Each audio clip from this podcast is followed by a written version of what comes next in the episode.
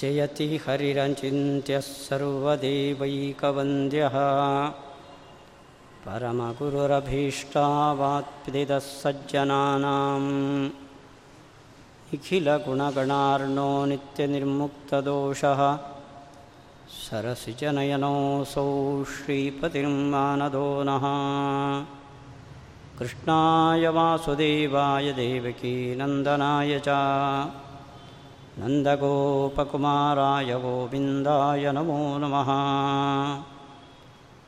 ಅಭ್ರಮಂ ಭಂಗರಹಿತಂ ಅಜಡಂ ವಿಮಲಂ ಸದಾ ಆನಂದತೀರ್ಥಮತುಲಂ ಭಜೇ ತಾವತ್ರಯಾಪಹಂ. ಆಪಾದಮೂಡಿಪರ್ಯಂತಂ ಗುರೂಣಾಂ ಆಕೃತಿಂ ಸ್ಮರೇತ್. ತೇನ ವಿಘ್ನಾಃ ಪ್ರಣಶ್ಯಂತಿ ಸಿದ್ಧ್ಯಂತಿ ಚ ಮನೋರಥಾಃ. ಶ್ರೀಗುರುಭ್ಯೋ ನಮಃ. ಶ್ರೀಕೃಷ್ಣ ಜನ್ಮಾಷ್ಟಮಿಯ ಪವಿತ್ರ ಸಂದರ್ಭ. ಶ್ರೀಮದಾಚಾರ್ಯರು ತಮ್ಮ ಅಷ್ಟಮಠದ ಶಿಷ್ಯರಿಗೆ ಅವರ ವೈಯಕ್ತಿಕ ಆತ್ಮೋದ್ಧಾರಕ್ಕೆ ಬೇರೆ ಬೇರೆ ಪ್ರತಿಮೆಗಳನ್ನು ಕೊಟ್ಟು ಉಡುಪಿಯಲ್ಲಿ ಸಮಾಜಕ್ಕಾಗಿ ಕೃಷ್ಣನ ಪ್ರತಿಷ್ಠೆಯನ್ನು ಮಾಡಿದರು. ಅದು ಯತಿಗಳ ಆರಾಧನೆಗಾಗಿ ಅಲ್ಲ, ಸಮಾಜದ ಉದ್ಧಾರಕ್ಕಾಗಿ. ಮಧ್ವವಿಜಯದಲ್ಲಿ ಸತಾಂ ಸಿದ್ಧಿವಿಘ್ನಮುಖಜೋಷ ಭೇಷಜಂ, ಕಲಿಯುಗದಲ್ಲಿ ಸಜ್ಜನರಿಗೆ ಬರುವ ತೊಂದರೆಗಳ ಪರಿಹಾರಕ್ಕಾಗಿ ಕೃಷ್ಣನನ್ನು ಆಚಾರ್ಯರು ಪ್ರತಿಷ್ಠೆ ಮಾಡಿದರು. ಅಲ್ಲಿಗೆ ಶ್ರೀಮದ್ ಆಚಾರ್ಯರಿಗೆ ನನ್ನ ಅನುಯಾಯಿಗಳು ಕಲಿಯುಗದಲ್ಲಿ ಬೇಗ ಫಲವನ್ನು ಕೊಡುವ ಕೃಷ್ಣನ ಆರಾಧನೆಯನ್ನು ಮಾಡಲೇಬೇಕು ಅನ್ನೋ ಉದ್ದೇಶ ಶ್ರೀಮದ್ ಆಚಾರ್ಯರಿಗೆ ಇದೆ. ಭಗವಂತನ 10 ಅವತಾರಗಳಲ್ಲಿ ದೀರ್ಘಕಾಲ ಈ ಭೂಮಿಯಲ್ಲಿ ಭಗವಂತ ತೋರಿಕೊಂಡಿದ್ದು 2 ಅವತಾರಗಳಲ್ಲಿ, ಒಂದು ರಾಮಾವತಾರ, ಒಂದು ಕೃಷ್ಣಾವತಾರ. ರಾಮಾವತಾರ ತ್ರೇತಾಯುಗದಲ್ಲಿ ನಮಗೆ ತುಂಬ ದೂರದಲ್ಲಿ ನಡೆದ ಅವತಾರ. ಕೃಷ್ಣಾವತಾರ ನಮಗೆ ಸಮೀಪದಲ್ಲಿ ನಡೆದ, ನಾವು ಕಲಿಯುಗದಲ್ಲಿದ್ದೇವೆ, ದ್ವಾಪರದಲ್ಲಿ ನಮ್ಮ ಹಿಂದಿನ ಯುಗದಲ್ಲಿ ನಡೆದ ಅವತಾರ. ಕೃಷ್ಣನಿಗೂ ನಮಗೂ ಇರುವ ಅಂತರ 5100 ಸ್ವಲ್ಪ ಹೆಚ್ಚು, ಇಷ್ಟು ಅಂತರ. ಆದ್ದರಿಂದ ಕಲಿಯುಗದಲ್ಲಿ ಬೇಗ ಒಲಿಯುವ ದೇವ ಶ್ರೀಕೃಷ್ಣ. ಕೃಷ್ಣ ಪರಂಧಾಮಕ್ಕೆ ತೆರಳುವಾಗ ತನ್ನ ಒಂದು ರೂಪವನ್ನು ಭೂಮಿಯಲ್ಲೇ ಇಟ್ಟ, ಇನ್ನೊಂದು ರೂಪವನ್ನು ಸ್ವರ್ಗದಲ್ಲಿಟ್ಟ, ಮತ್ತೊಂದು ರೂಪವನ್ನು ಸೂರ್ಯಮಂಡಲದಲ್ಲಿ, ಇನ್ನೊಂದನ್ನು ಮೂಲ ರೂಪಕ್ಕೆ ಸೇರಿಕೊಂಡ. ಭೂಮಿಯಲ್ಲಿಟ್ಟಿದ್ದು ಸಜ್ಜನರ ಉದ್ಧಾರಕ್ಕಾಗಿ. ಅದಕ್ಕೋಸ್ಕರ ಆಚಾರ್ಯರು ರಾಮ ಉಳಿದ ಭಗವಂತನ ಮೂರ್ತಿಗಳನ್ನು ಪ್ರತಿಷ್ಠೆ ಮಾಡದೆ ನಮಗೋಸ್ಕರ ಶ್ರೀಕೃಷ್ಣ ಬಿಟ್ಟು ಹೋದ ಭಗವಂತನ ಸನ್ನಿಧಾನ ಆ ಕೃಷ್ಣನಲ್ಲಿ ಪ್ರತಿಮೆಯಲ್ಲಿ ಬರಬೇಕು ಅನ್ನೋ ಕಾರಣಕ್ಕೋಸ್ಕರ ಕೃಷ್ಣನನ್ನು ಪ್ರತಿಷ್ಠೆ ಮಾಡಿದ್ದಾರೆ. ಆದ್ದರಿಂದ ಕಲಿಯುಗದಲ್ಲಿ ಕೃಷ್ಣನ ಆರಾಧನೆಗೆ ತುಂಬ ಮಹತ್ವ ಇದೆ. ಶ್ರೀಕೃಷ್ಣ ರಾಮನಿಗಿಂತಲೂ ಹೆಚ್ಚು ಸಜ್ಜನ ಉದ್ಧಾರವನ್ನು ಮಾಡಿದವ. ರಾಮನನ್ನು ನಾವು ಪಿತೃವಾಕ್ಯ ಪರಿಪಾಲನೆಗಾಗಿ ರಾಜ್ಯದ ಅಧಿಕಾರವನ್ನು ಬಿಟ್ಟು ಕಾಡಿಗೆ ಹೋದ ಮೇಲೆ ಅವನನ್ನು ಗುರುತಿಸ್ತೀವಿ. ಆದರೆ ಶ್ರೀಕೃಷ್ಣ ಹುಟ್ಟಿದಂದಿನಿಂದ ಪರಂಧಾಮಕ್ಕೆ ತೆರಳುವವರೆಗೆ ಸುಮಾರು 106 ವರ್ಷ 6 ತಿಂಗಳು ಶ್ರೀಕೃಷ್ಣ ಇಲ್ಲಿ ದೃಶ್ಯನಾಗಿದ್ದಾನೆ ಅಂತ ಭಾಗವತದಲ್ಲಿ ವೇದವ್ಯಾಸರು ಹೇಳ್ತಾರೆ. ಹುಟ್ಟಿದ ಮರುದಿವಸ ಪೂತನ ಸಂಹಾರ ಮಾಡಿದ್ದಾನೆ. ಅವನ ಬಾಲಲೀಲೆಗಳು, ಅನಂತರ ಅವನು ಮಾಡಿದ ಮಹತ್ವಪೂರ್ಣವಾದ ಕಾರ್ಯಗಳು, ಭಗವದ್ಗೀತೆಯನ್ನು ಬಿಟ್ಟು ಹೋಗಿದ್ದಾನೆ ಶ್ರೀಕೃಷ್ಣನಿಗೆ. ಶ್ರೀಕೃಷ್ಣ ತನ್ನ ಅವತಾರದಲ್ಲಿ ಅನೇಕ ಲೀಲೆಗಳನ್ನು ತೋರಿಸಿ ಅವುಗಳನ್ನು ಕೇಳುವ ಮನನ ಮಾಡುವ ಭಕ್ತರ ಉದ್ಧಾರವನ್ನು ಇವತ್ತಿನವರೆಗೂ ಮಾಡ್ತಾ ಇರೋದರ ಜೊತೆಗೆ ನಾವು ಹೇಗಿರಬೇಕು ಅನ್ನೋದಕ್ಕೆ ಎರಡು ಗೈಡ್ಲೈನು, ಸಂವಿಧಾನಗಳನ್ನು ನಮಗೆ ಕೊಟ್ಟಿದ್ದಾನೆ. ಒಂದು ಭಗವದ್ಗೀತೆ, ಇನ್ನೊಂದು ಉದ್ಧವಗೀತೆ.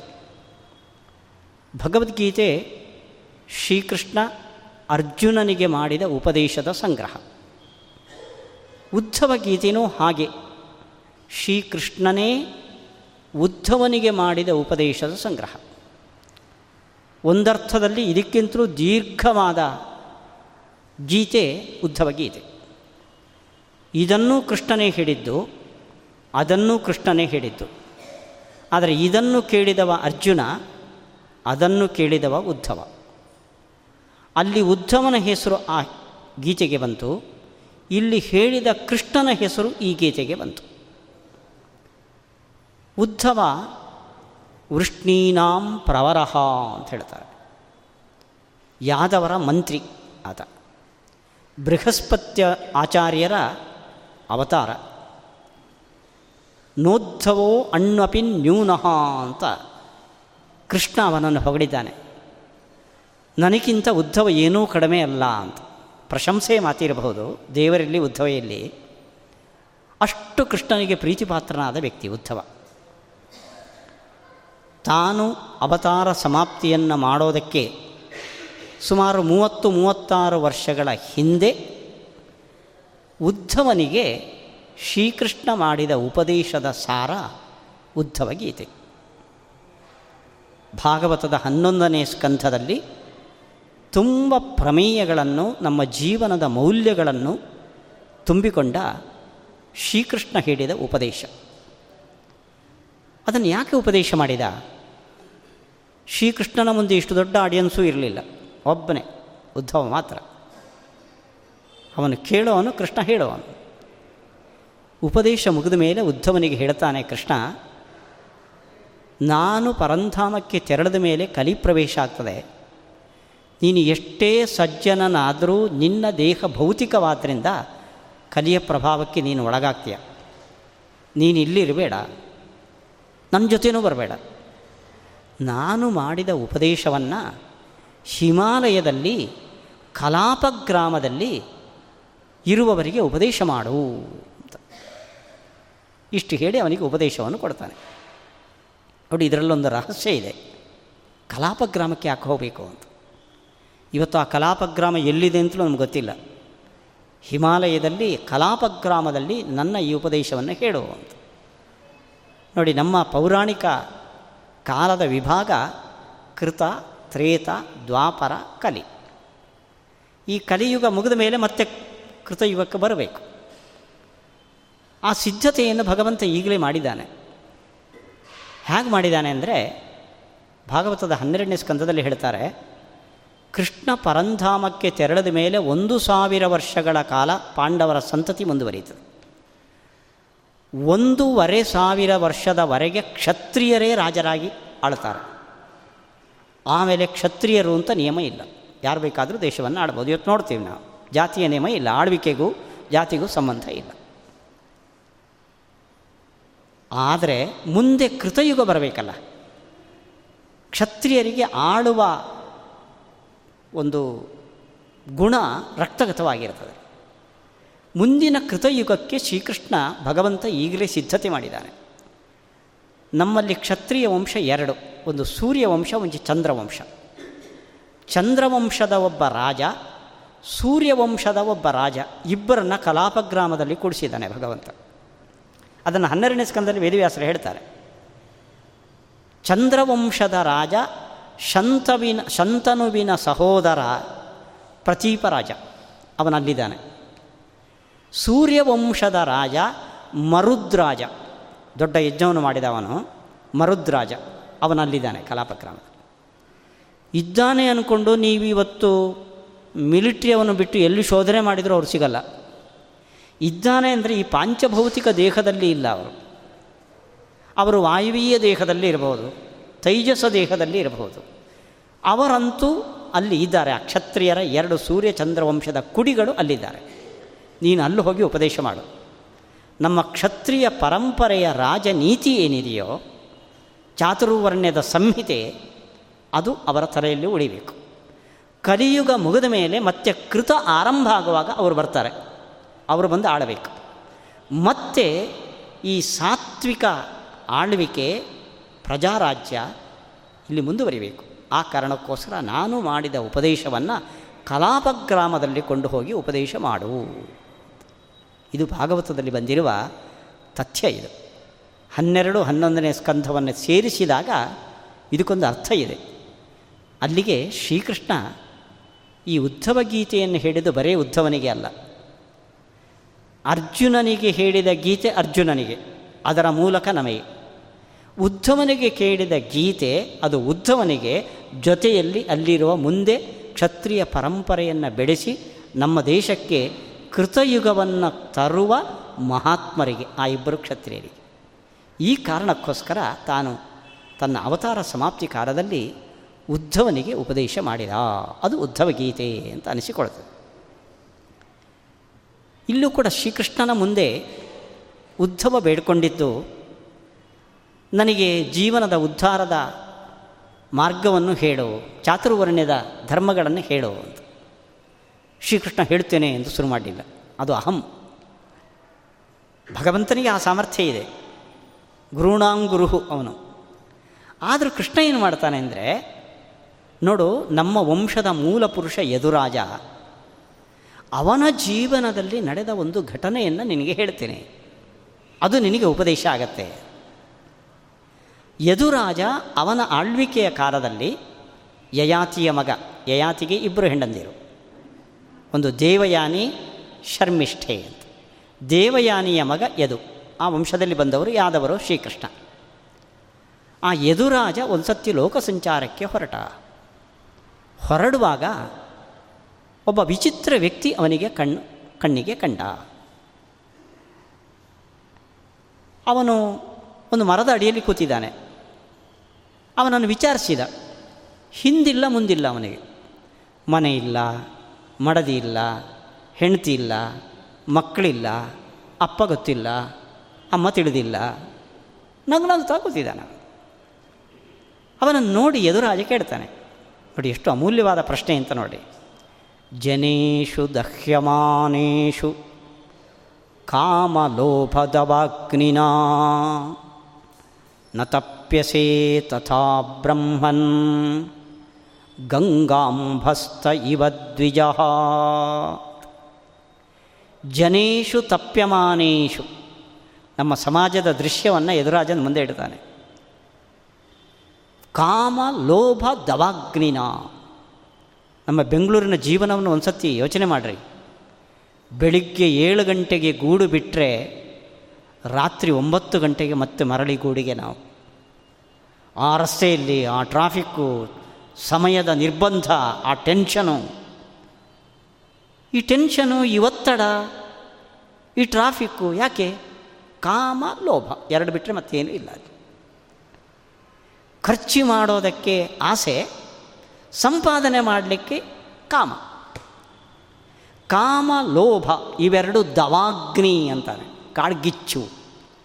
ತಲೆ ಮೇಲೆ ಕಾಮ ಲೋಭಗಳೆಂಬ ಕಾಡ್ಗಿಚ್ಚು ಬಿದ್ದರೆ, ಬೆಂಕಿ ಬಿದ್ದರೆ ಜನ ಹೇಗೆ ಅಸಹಾಯಕರಾಗಿ ಓಡಾಡ್ತಾರೋ ಹಾಗೆ ನಮ್ಮ ನಗರದ ಜನ ಪುರುಸೊತ್ತಿಲ್ಲದೆ ಟೆನ್ಷನ್ ಅಂತ ಒದ್ದಾಡ್ತಾ ಇದ್ದಾರೆ.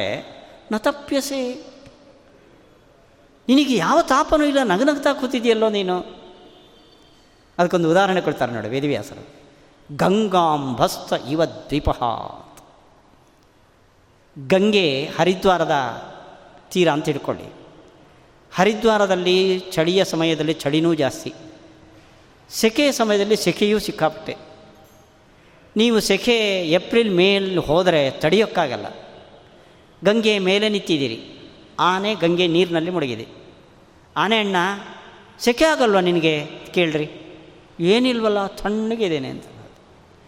ಯಾಕೆಂದರೆ ಐಸ್ಕರಗಿದ ನೀರದು ಅದರಲ್ಲಿ ಮುಳ್ಕೊಂಡು ಕೂತಿದೆ. ಅದು ತಣ್ಣನೆಯ ಗಂಗೆಯ ನೀರಿನಲ್ಲಿ ಮುಳುಗಿದ ಆನೆಯಂತೆ ಯಾವ ತಾಪವೂ ಇಲ್ಲದೆ ನಗನಗ್ತಾ ಇದೆಯಲ್ಲ. ನಾವೆಲ್ಲ ಬೇಕಾದ ಅನುಕೂಲತೆ ಹೊಂದಿದವರು, ನಿನ್ನ ನಗು ನಮ್ಮ ಮುಖದಲ್ಲಿ ಬರೋದಿಲ್ವಲ್ಲ ಅಂತ ಕೇಳ್ತಾನೆ ಯದುರಾಜ. ತುಂಬ ಅರ್ಥವತ್ತಾದ ಪ್ರಶ್ನೆ ನೋಡ್ರಿ. ನಮ್ಮ ಜೀವನದ ಹೆಗ್ಗುರಿಯೇ ನಾವು ಹುಟ್ಟಿದಂದಿನಿಂದ ಕೊನೆಯವರೆಗೆ ನಗನಗ್ತಾ ಬಾಳಬೇಕು ಅಂತ. ಆ ನಗುವೇ ನಮ್ಮ ಪಾಲಿಗೆ ಬರೋದಿಲ್ಲ. ಆರಂಭದಲ್ಲಿ ಏನು ನಕ್ಕು ಹೈಸ್ಕೂಲ್ ಹೋಗೋವರೆಗೆ, ಅದುವರೆಗೆ ನಗು. ಇವತ್ತು ಅದನ್ನು ನಗಲಿಕ್ಕೆ ಬಿಡೋದಿಲ್ಲ, ಸೀರಿಯಸ್ ಆಗಿರ್ತಾರೆ. 99% ಬಂದರೆ ಮಾತ್ರ ನಮ್ಮ ಮಕ್ಕಳಿಗೆ ಭವಿಷ್ಯ. ಸೊ ಎಷ್ಟೊತ್ತಿಗೂ ಬುಕ್ಕಿನ ಚೀಲ ಹಾಕ್ಕೊಂಡು ಟೆನ್ಷನೇ ಮಕ್ಕಳಿಗೂ. ಆಮೇಲಂತೂ ಕೆಲಸದ ಭಾರ ಮುಗಿದ ಮೇಲೆ ವೃದ್ಧಾಪ್ಯದಲ್ಲಿ ಅಂದರೆ ಪಾರ್ಟ್ ಟೈಮ್ ಜಾಬ್, ನಗುವೇ ಇಲ್ಲ. ಈ ನಗುವಿನ ಕಾರಣ ಏನು? ಕೆಲವರಿಗೆ ದಾರಿಯಲ್ಲಿ, ರಸ್ತೆಯಲ್ಲಿ ನಡೆದು ಹೋಗಿ ಒಂದು ಗುರಿ ಇರ್ತದೆ, ನಾನು ಮನೆ ತಲುಪಬೇಕು ಅಂತ. ಕೆಲವರಿಗೆ ದಾರಿಯೇ ಗುರಿ, ನಡೆಯೋದೆ, ಅವರು ನಿರಂತರ ನಡೆಯೋದೆ. ಹಾಗೆ ನಮ್ಮ ಇವತ್ತಿನ ಯಾಂತ್ರಿಕ ಜೀವನ ಗಳಿಸೋದೆ, ಗಳಿಸಿದ್ದನ್ನು ತಿನ್ನೋಕ್ಕೆ ಪುರ್ಸೋತಿಲ್ಲ ನಮಗೆ. ಆ ಸಾಧು ಅಂತಾನೆ, ಅವಧೂತ ಅವನಂತಾನೆ, ಈ ಪ್ರಪಂಚವನ್ನು ನಾನು ಸೂಕ್ಷ್ಮ ದೃಷ್ಟಿಯಿಂದ ಪರ್ಯಾಲೋಚಿಸಿ ನಮ್ಮ ಜೀವನದಲ್ಲಿ ನಗುವನ್ನು ತಂದುಕೊಳ್ಳೋದು ಹೇಗೆ ಅಂತ ಕಲ್ತ್ಕೊಂಡಿದ್ದೇನೆ. ಅದಕ್ಕೆ ಅನುಗುಣವಾಗಿ ನಾನು ನಡೀತಾ ಇದ್ದೇನೆ, ನಗನಗ್ತಾ ಇದ್ದೇನೆ. ನನಗೆ 24 ಗುರುಗಳು ಇದ್ದಾರೆ ಅಂತ ಅವನು ಹೇಳ್ತಾರೆ. 24 ಗುರುಗಳಿಂದ ನಾನು ಪಾಠ ಕಲಿತೆ ಅಂತ.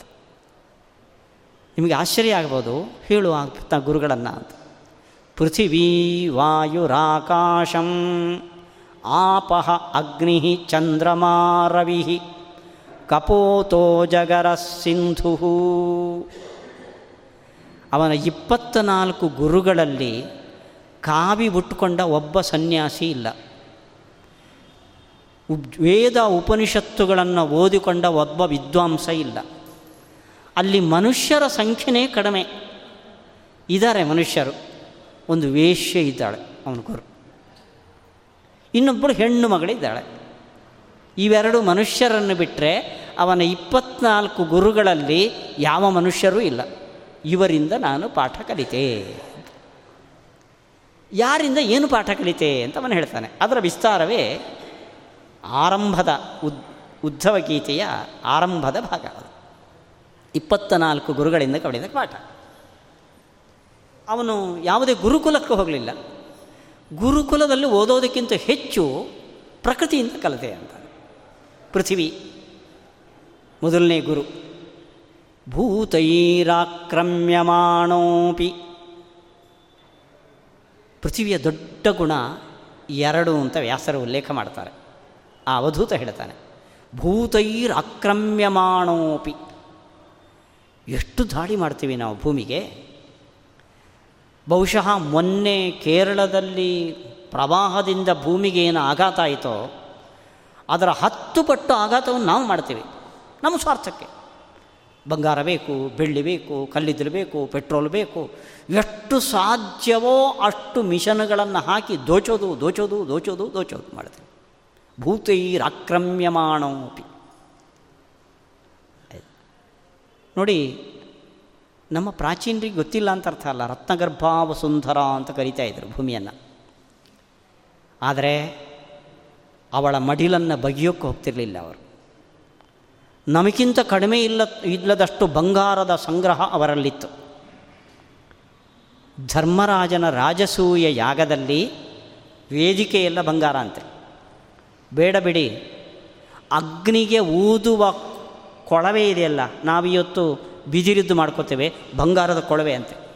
ಅಷ್ಟು ಬಂಗಾರದ ಸಮೃದ್ಧಿ ಇತ್ತು. ಯಾವ ಗಣಿಗಾರಿಕೆಯೂ ಇಲ್ಲ. ಹೇಗೆ ಮಾಡ್ತಾಯಿದ್ರು? ಅವರಿಗೆ ರಸೌಷಧಿಗಳಿಂದ ಬೇರೆ ಬೇರೆ ಲೋಹಗಳನ್ನು, ಮೆಟಲ್ಗಳನ್ನು ಬಂಗಾರವನ್ನಾಗಿ ಮಾಡುವ ಕಲೆ ಇತ್ತು. ಬೇಕಾದಾಗ ಬಂಗಾರ ಮಾಡಿದ್ರು, ಉಪಯೋಗಿಸ್ಕೊಂಡ್ರು. ಕಳ್ಳರು ಕಾಕರ ಭಯ, ಮತ್ತೆ ಅದನ್ನು ರಿವರ್ಸ್. ಆ ಲೋಹವನ್ನಾಗಿ ಮಾಡಿದರು. ಭೂಮಿಯನ್ನು ದೋಚಕ್ಕೆ ಹೋಗ್ತಾ ಇರಲಿಲ್ಲ ಅವರು. ಭೂತೈರಾಕ್ರಮ್ಯಮಾಣ, ಒಂದು ಕಡೆ ಭೂಮಿಯನ್ನು ನಮ್ಮ ಮುಂದೆ ಸಮಾಜವೇ ಇಲ್ಲ ಅನ್ನುವಷ್ಟರ ಮಟ್ಟಿಗೆ ನಾವು ಚೆನ್ನಾಗಿದ್ದರೆ ಸಾಕು ಅಂತ ದೋಚಿ ದೋಚಿ ತಿಂತೀವಿ ನಾವು. ಒಂದು ಸತಿ ಕಬ್ಬಿಣವೋ ಪೆಟ್ರೋಲೋ ಅಲ್ಲಿ ಖಾಲಿ ಆಯಿತು ಅಂದರೆ ಮತ್ತೆ ರೀಪ್ರೊಡಕ್ಷನ್ ಇಲ್ಲ ಅದರಲ್ಲಿ. ಮುಂದಿನ ಜನಾಂಗದ ಯೋಚನೆಯೇ ಇಲ್ಲದಷ್ಟು ದೋಚ್ತೀವಿ ಭೂಮಿಯನ್ನು ಒಂದು ಕಡೆ. ಇನ್ನೊಂದು ಕಡೆ ನಾವು ಬೆಳಿಗ್ಗೆ ಎದ್ದ ಕೂಡಲೇ ಸಮುದ್ರವಸನೇ ದೇವಿ ಪರ್ವತಸ್ತನ ಮಂಡಿತೇ ಕೈಮುಗಿದು ಪ್ರಾರ್ಥನೆ ಮಾಡಿ ಪಾದಸ್ಪರ್ಶಂ ಕ್ಷಮಸ್ವಮೇ, ಅಮ್ಮ ಭೂತಾಯಿ ನೀನು ನಮಗೆಲ್ಲ ಆಧಾರ, ಆದರೆ ಹಾಗೆ ಅಂದ್ಕೊಂಡು ನನ್ನ ಕಾಲನ್ನು ತಲೆ ಮೇಲೆ ಇಟ್ಕೊಳ್ಳೋಕ್ಕಾಗಲ್ಲ, ನಿನ್ನ ಮೇಲೆ ಕಾಲು ಹಾಕ್ತೀನಿ, ತಾಯಿಯ ಮೇಲೆ ಕಾಲು ಹಿಡಿದು ಒದ್ದು ಒದ್ದು ಹೋಗ್ತೇನೆ, ಕ್ಷಮಸ್ವಮೇ. ಒಂದು ಕಡೆ ಭೂಮಿಯ ಅಮೂಲ್ಯ ಸಂಪತ್ತುಗಳನ್ನು ದೋಚಿ ಆಕ್ರಮಣ ಮಾಡ್ತಾ ಇದ್ದೀವಿ, ಭೂತೈರ್ ಆಕ್ರಮ್ಯಮಾಣೋ. ಇನ್ನೊಂದು ಕಡೆ ಮನೆಯೋ ಮಠನೋ ಕಟ್ಟೋಕ್ಕೋಸ್ಕರ ಭೂಮಿಯನ್ನು ಹಾಡು ಮಾಡ್ತೇವೆ ನಾವು. ಇಷ್ಟಾದರೂ ನೀವು ನನ್ನನ್ನು ಹಾಳು ಮಾಡ್ತಾ ಇದ್ದೀರಲ್ಲ, ಅಗೀತಾ ಇದ್ದೀರಲ್ಲ, ಒಂದು ವೇಳೆ ನಮ್ಮ ಮೇಲೆ ಭೂಮಿ ಮುನಿಸಿಕೊಂಡ್ರೆ ಯೋಚನೆ ಮಾಡಿರಿ, ಒಂದು ಕ್ಷಣ ಏನು ಕಷ್ಟ ಇಲ್ಲ. ನಾವು ಅನ್ಕೋತೇವೆ ನಮ್ಮ ಹಿಂದೂ ಪುರಾಣಗಳಂತವೇ ಕೆಳಗಡೆ ವಿಷ್ಣು, ಆಮೇಲೆ ಶೇಷ, ಆಮೇಲೆ ವಾಯುದೇವರು, ವಾಯುಕೂರ್ಮ ಹೊತ್ಕೊಂಡಿದೆ ಭೂಮಿಯನ್ನು ಅಂತ. ಆಕಾಶದಲ್ಲಿ ಹಾರಾಡ್ತಾ ಇದ್ದೇವೆ ರೀ ನಾವು, ನಮ್ಮ ಭೂಮಿ ಆ ಸೂರ್ಯನ ಆಕರ್ಷಣೆಯ ಹಿಡಿತದಿಂದ ತಪ್ಪಿದರೆ ಒಂದು ಕ್ಷಣ ಸಾಕು, ಸರ್ರ ಅಂತ ಬಿದ್ದೋಗುತ್ತೆ ಭೂಮಿ. ಹೀಗೆ ಮಾಡಿದೆಯೇ ಯಾವತ್ತಾದರೂ? ನಾವು ಇಷ್ಟು ಆಕ್ರಮಣ ಮಾಡಿದ್ರೂ ಪಾಪ ಆ ಭೂತಾಯಿ ನಾನು ಬಿದ್ದರೆ ಇವರ ಜೀವನ ಎಲ್ಲ ಹಾಳಾಗೋಗುತ್ತೆ ಅಂತ ನಮ್ಮನ್ನು ಎತ್ತಿ ಹಿಡಿದಿದೆ. ಇದು ಭೂಮಿಯ ಕ್ಷಮಾಗುಣ. ಇದರಿಂದ ನಾನು ಕ್ಷಮಾಗುಣವನ್ನು ಕಲಿತೆ. ಬೈಲಿ, ಹೊಡಿಲಿ, ಅವಮಾನ ಮಾಡಲಿ, ಯಾವುದಕ್ಕೂ ಪ್ರತಿಕ್ರಿಯಿಸದೆ ನಗನಗುತ್ತಾ ಇದ್ದೇನೆ ನಾನು. ಈ ಕ್ಷಮಾಗುಣವನ್ನು ಭೂಮಿಯಿಂದ ಕಲಿತೆ. ಇನ್ನೊಂದು ಗುಣ ಇದೆ ಭೂಮಿಯಲ್ಲಿ, ಶಶ್ವತ್ ಪರಾರ್ಥ ಸರ್ವೇಹ ಪರಾರ್ಥೇಕಾಂತ ಸಂಭವ. ಭೂಮಿಯ ದೊಡ್ಡ ಗುಣ ಅಂದರೆ ಪರಾರ್ಥ, ಪರೋಪಕಾರ. ಅದಕ್ಕೆ ಗೊಬ್ಬರ ಹಾಕಿ, ಮರ ನೆಟ್ಟು, ಅದಕ್ಕೆ ನೀರು ಹೊಯ್ದು ಮಾವಿನ ಮರ ಬೆಳೀತದೆ. ಏನು ರುಚಿ ರೀ ಹಣ್ಣು, ಸೇಬು, ಮಾವಿನ ಹಣ್ಣು, ಏನು ರುಚಿ? ಯಾರು ಕೊಟ್ಟಿದ್ದ ಆ ರುಚಿಯನ್ನು? ಭೂಮಿ. ನಾನು ಮಾವಿನ ಹಣ್ಣಿಗೆ ರುಚಿ ಕೊಟ್ಟವನು, ಒಂದು ಬುಟ್ಟಿ ನನ್ಗೆ ಕೊಡು ಕೇಳುತ್ತಾ ಅದು? ಪರಾರ್ಥ ಸರ್ವೇಹ. ಆ ಮಾವಿನ ಮರದಲ್ಲಿ ಬಿಟ್ಟ ಒಂದು ಕಾಯಿಯನ್ನೂ ಭೂಮಿಗೆ ಬಿಡದೆ ತಿನ್ನುವಷ್ಟು ತಿಂದು ಮಾರ್ಕೆಟ್ಗೆ ಮಾರ್ತೀರಿ ನೀವು, ದುಡ್ಡು ಮಾಡ್ತೀರಿ. ನಾನು ಕೊಟ್ಟಿದ್ದು ಅಂತ ಹಕ್ಕುಸ್ಥಾಪನೆ ಒಂದು ದಿವಸ ಭೂಮಿ ಮಾಡಿದೆಯಾ? ಶಶ್ವತ್ ಪರಾರ್ಥ ಸರ್ವೇಹ ಪರಾರ್ಥೇಕಾಂತ ಸಂಭವ. ಅದು ಹುಟ್ಟಿದೆ ನಮಗೋಸ್ಕರ, ಪರೋಪಕಾರವೇ ಅದರ ಜೀವನ. ಭೂಮಿಯಿಂದ ಈ ಒಂದು ತತ್ವವನ್ನು ನಾನು ಕಲಿತುಕೊಂಡೆ. ನಾವು ಬದುಕಿದರೆ ಪರರಿಗಾಗಿ ಬದುಕಬೇಕು ಅಂದ್ಕೊಳ್ಳಿ. ಅವನು ಹೇಳ್ತಾನೆ, ರಾಜ ಪಾಣಿಪಾತ್ರ ಉದರ ಅಮತ್ರ, ನನಗೆ ಮನೆ ಇಲ್ಲ, ಮಡದಿ ಇಲ್ಲ, ಮಕ್ಕಳಿಲ್ಲ, ಇವತ್ತಿಗೆ ನನ್ನ ಹೊಟ್ಟೆ ತುಂಬಿದರೆ ಸಾಕು. ಯಾರೋ ಶ್ರೀಮಂತರು ಸಾಧುಗಳೇ ತಗೊಳ್ಳಿ ಅಂತ ಮೂಟೆ ಮೂಟೆ ಅಕ್ಕಿ ತಂದು ಹಾಕಿದರೆ ಇವತ್ತಿಗೆ ಬೇಯಿಸ್ಕೋತೇನೆ, ನನ್ನ ಎದುರುಗಡೆ ಇದ್ದವರಿಗೆ ಹಂಚಿಬಿಡ್ತೀನಿ ನಾನು. ಇವತ್ತಿಗೆ ಮುಗಿ, ಹೊಟ್ಟೆಯೇ ನನ್ನ ಪಾತ್ರೆ, ಸಂಗ್ರಹದ ಪಾತ್ರೆ. ಇದನ್ನು ಭೂಮಿಯಿಂದ ಕಲಿತೆ ನಾನು.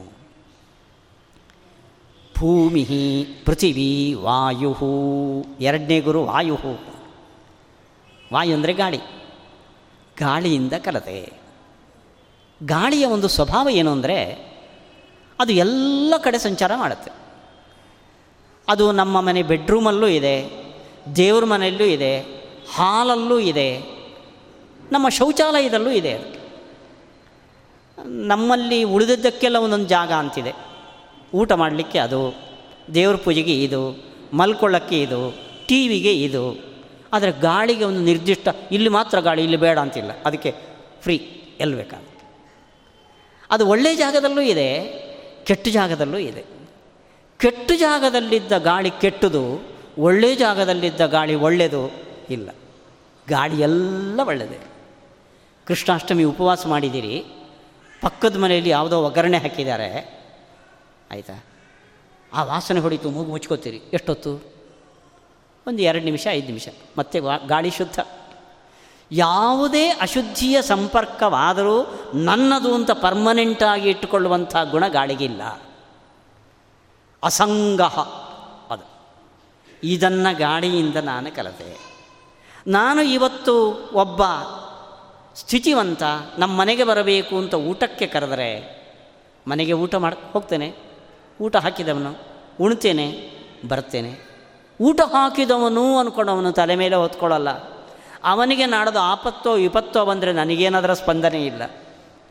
ಯಾವುದರಲ್ಲೂ ನಿರ್ಲಿಪ್ತನಾಗಿದ್ದುಕೊಂಡು ಪ್ರಪಂಚವನ್ನು ದೇವರು ಕೊಟ್ಟಿದ್ದಷ್ಟು ಅನುಭವಿಸಬೇಕು ಅನ್ನೋದನ್ನು ಗಾಳಿಯಿಂದ ನಾನು ಕಲಿತೆ. ಇನ್ನು ನೀರು ಪಂಚಭೂತಗಳಲ್ಲಿ ನೋಡಿ ಎಂಥ ಆದರ್ಶ ಇದೆ ಒಂದೊಂದರಲ್ಲಿ ಅಂತ. ನೀರು ಸ್ನಿಗ್ಧ ಪ್ರಕೃತಿತ ಶುದ್ಧ ಮಾಧುರ್ಯ ತೀರ್ಥಭೂನೃಣಾಂ. ನೀರಿನ ಗುಣವನ್ನು ಹೇಳ್ತಾರೆ ವೇದವ್ಯಾಸರು. ಶುದ್ಧ, ಇವತ್ತು ಈ ಶಬ್ದ ಮಾತ್ರ ನಮಗೆ ನೀರು ಶುದ್ಧಿ ಇಲ್ಲ. ನಮಗೆ ಶುದ್ಧವಾದ ನೀರು ಸಿಗಬೇಕಾದ್ರೆ ನೀವು ಬದರಿಗೋದ್ರೂ ಸಿಗೋದಿಲ್ಲ, ಅಲ್ಲೂ ಹಾಳು ಮಾಡಿದ್ದೀವಿ ಹೋಟ್ಲುಗಳೇ. ಶುದ್ಧ ಅಂದರೆ ಯಾವ ನೀರು ಮೇಲುಗಡೆಯಿಂದ ನೋಡಿದ್ರೆ ತಳದವರೆಗೆ ಸ್ವಚ್ಛವಾಗಿ ಕನ್ನಡಿಯಂತೆ ಕಾಣುತ್ತೋ ಶುದ್ಧತೆ, ಇದು ನೀರಿನ ಗುಣ. ಪ್ರಕೃತಿತ ಸ್ನಿಗ್ಧ, ಸ್ವಾಭಾವಿಕವಾಗಿ ಸ್ನಿಗ್ಧತೆ ಅನ್ನೋ ಗುಣ ಅದರಲ್ಲಿದೆ. ಸಾಧಾರಣ ಸಂಸ್ಕೃತದಲ್ಲಿ ಸ್ನಿಗ್ಧ ಅನ್ನೋದನ್ನು ಸ್ನೇಹ ಅನ್ನೋ ಅರ್ಥದಲ್ಲಿ ಬಳಸ್ತೀವಿ. ಸ್ನೇಹ ಅಂದರೆ ಫ್ರೆಂಡ್ಶಿಪ್ ಅಂತೀವಿ ನಾವು. ವಸ್ತುವಸ್ತು ಸ್ನೇಹ ಅನ್ನೋ ಶಬ್ದ ನೀರಿನಲ್ಲಿರುವ ಒಂದು ಗುಣ, ಅದರಿಂದ ಫ್ರೆಂಡ್ಶಿಪ್ಪಿಗೆ ಬಳಸ್ತೀವಿ ಆ ಸ್ನೇಹ ಅನ್ನೋ ಶಬ್ದವನ್ನು. ನೀರಿನಲ್ಲಿ ಏನು ಗುಣ ಇದೆ ಅಂದರೆ ಬಿಡಿ ಬಿಡಿಯಾದ ಪದಾರ್ಥಗಳನ್ನು ಒಂದುಗೂಡಿಸುವ ಒಂದು ಗುಣ ಇದೆ, ಅದನ್ನು ಸ್ನೇಹ ಅಂತ ಕರೀತಾರೆ ಸಂಸ್ಕೃತದಲ್ಲಿ. ನಾವು ಲಾಡು ಕಟ್ಟಬೇಕೋ ಅಥವಾ ಮಣ್ಣನ್ನು ಮುದ್ದೆ ಮಾಡಬೇಕೋ ನೀರು ಹಾಕಿ ಕಲಿಸ್ತೀವಿ ನೋಡಿರಿ. ಬಿಡಿಯಾದ್ದನ್ನು ಒಂದುಗೂಡಿಸುವ ಗುಣ ಏನಿದೆಯೋ ಇದನ್ನು ಸ್ನೇಹ ಅಂತ ಕರಿತೀವಿ. ಸ್ನೇಹನೂ ಅದೇನೆ. ನಮ್ಮಿಬ್ಬರು ಎಲ್ಲೋ ಇದ್ವು, ಒಂದು ಸ್ನೇಹ ಬೆಳೀತು, ಒಟ್ಟುಗೂಡಿಸೋದು, ಇದು ಸ್ನೇಹ ಅನ್ನೋದು ನೀರಿನ ಗುಣ. ಸ್ನಿಗ್ಧ ಪ್ರಕೃತಿತಃ ಶುದ್ಧ ಮಾಧುರ್ಯ, ಇದೊಂದು ನೀರಿನಲ್ಲಿರುವ ರುಚಿ, ಮಾಧುರ್ಯ ಅಂತ ಕರೀತಾರೆ. ಇವತ್ತು ಗಂಗಾ ಸ್ನಾನಂ ತುಂಗಾ ಪಾನಂ ಅಂತೇವೆ. ತುಂಗೆ ನೀರನ್ನು ನೀವು ಡೈರೆಕ್ಟ್ ಕುಡಿದ್ರೆ ನಾಳೆ ನಿಮಗೆ ಡಿಹೈಡ್ರೇಷನ್ ಆಗಿಬಿಡುತ್ತೆ. ನೀರಿನ ಮುಖ್ಯ ಸ್ವಾಭಾವಿಕ ಗುಣವೇ ಮಧುರ. ಮಧುರ ಅನ್ನೋ ಶಬ್ದಕ್ಕೆ ಒಳ್ಳೆ ಅರ್ಥ ಇದೆ, ಮಧುರಾತೀತಿ ಮಧುರ. ಮಧು ಅಂದರೆ ಸಿಹಿ, ಸಿಹಿಯನ್ನು ಕೊಡುವಂಥದ್ದು ಅಂತ. ನೀರಿನ ಗುಣ ಏನು ಅಂದರೆ ರುಚಿ, ಸಿಹಿ. ಇಲ್ಲಿಗೆ ನೀರಿನಲ್ಲಿ 3 ಗುಣ ಇದೆ: ಸ್ವಚ್ಛತೆ, ಸ್ನಿಗ್ಧತೆ, ಮಾಧುರ್ಯ. ತೀರ್ಥಭೂನೃಣಾಂ, ಪವಿತ್ರವಾದದ್ದು ಅದು. ಏನೇ ಅಶುದ್ಧಿ ಕೈಯಲ್ಲಿ ಮುಟ್ಟ್ರಿ ಅಪ ಉಪಸ್ಪೃಶ್ಯ, ಕೈಯನ್ನು ತೊಳೀರಿ. ದೇಹಕ್ಕೆ ಅಶುದ್ಧಿಯ ಸಂಪರ್ಕ ಆಗ್ರಿ, ನೀರು ಹಿಡಿದು ತೊಳೀರಿ. ಬಟ್ಟೆ ಹಿಡಿದು ಒರೆಸಿದ್ರೂ ನಮ್ಗೆ ಸಮಾಧಾನ ಇಲ್ಲ. ನೀರು ಹಿಡ್ದು ಅದು ಬಟ್ಟೆ ಹಿಡಿದು ಒರೆಸೋದೆಲ್ಲ ಫಾರಿನ್ ಸ್ಟೈಲ್, ಅದು ನಮಗೆ ಅಪ ಉಪಸ್ಪೃಶ್ಯ, ನೀರು ಶುದ್ಧಿ. ಅಲ್ಲಿಗೆ ಅಶುದ್ಧವಾದ್ದನ್ನು ಶುದ್ಧಿಪಡಿಸುವ ದೊಡ್ಡ ಕೆಲಸ. ಅದನ್ನು ಭಾಗವತದಲ್ಲಿ ವೇದವ್ಯಾಸರು ಹೇಳ್ತಾರೆ. ಅದು ಕೆಲವು ನೀರಿನ ಸ್ವಭಾವ ಹೇಗೆ ಅಂದರೆ ಸ್ನಾನ, ಕೀರ್ತನ, ದರ್ಶನ. ಗಂಗೆಯನ್ನು ದರ್ಶನ ಮಾಡಿದರೆ ಪಾಪ ಪರಿಹಾರ, ಕೀರ್ತನೆ ಮಾಡಿದರೆ ಪಾಪ ಪರಿಹಾರ. ನಮ್ಮ ಬಚ್ಚಲು ಮನೆಯಲ್ಲಿ ಕೂತ್ಕೊಂಡು ಸ್ನಾನ ಮಾಡುವಾಗ ಗಂಗಾ ಗಂಗೇತಿ ಯೋ ಬ್ರೂಯಾತ್ ಯೋಜನಾನಾಂ ಶತೈರಪಿ ಲಿಪ್ಯತೆ ನ ಸ ಪಾಪೇನ. ನಾವು ಸ್ನಾನ ಮಾಡುವಾಗ ಗಂಗೆಯ ನಾಮೋಚ್ಚಾರಣೆ ಮಾಡಿದರೆ ಸಾಕು, ಪಾಪ ಪರಿಹಾರ ಆಗುತ್ತೆ. ಗಂಗೆಯನ್ನು ನೋಡಿದರೆ ಸಾಕು, ಪಾಪ ಪರಿಹಾರ ಆಗುತ್ತೆ. ಗಂಗೆಯಲ್ಲಿ ಸ್ನಾನ ಮಾಡಿದರೆ ಅಂತ ಹೇಳಲೇಬೇಕಾಗಿದೆ, ಆ ಕಾಲದ ಗಂಗೆ.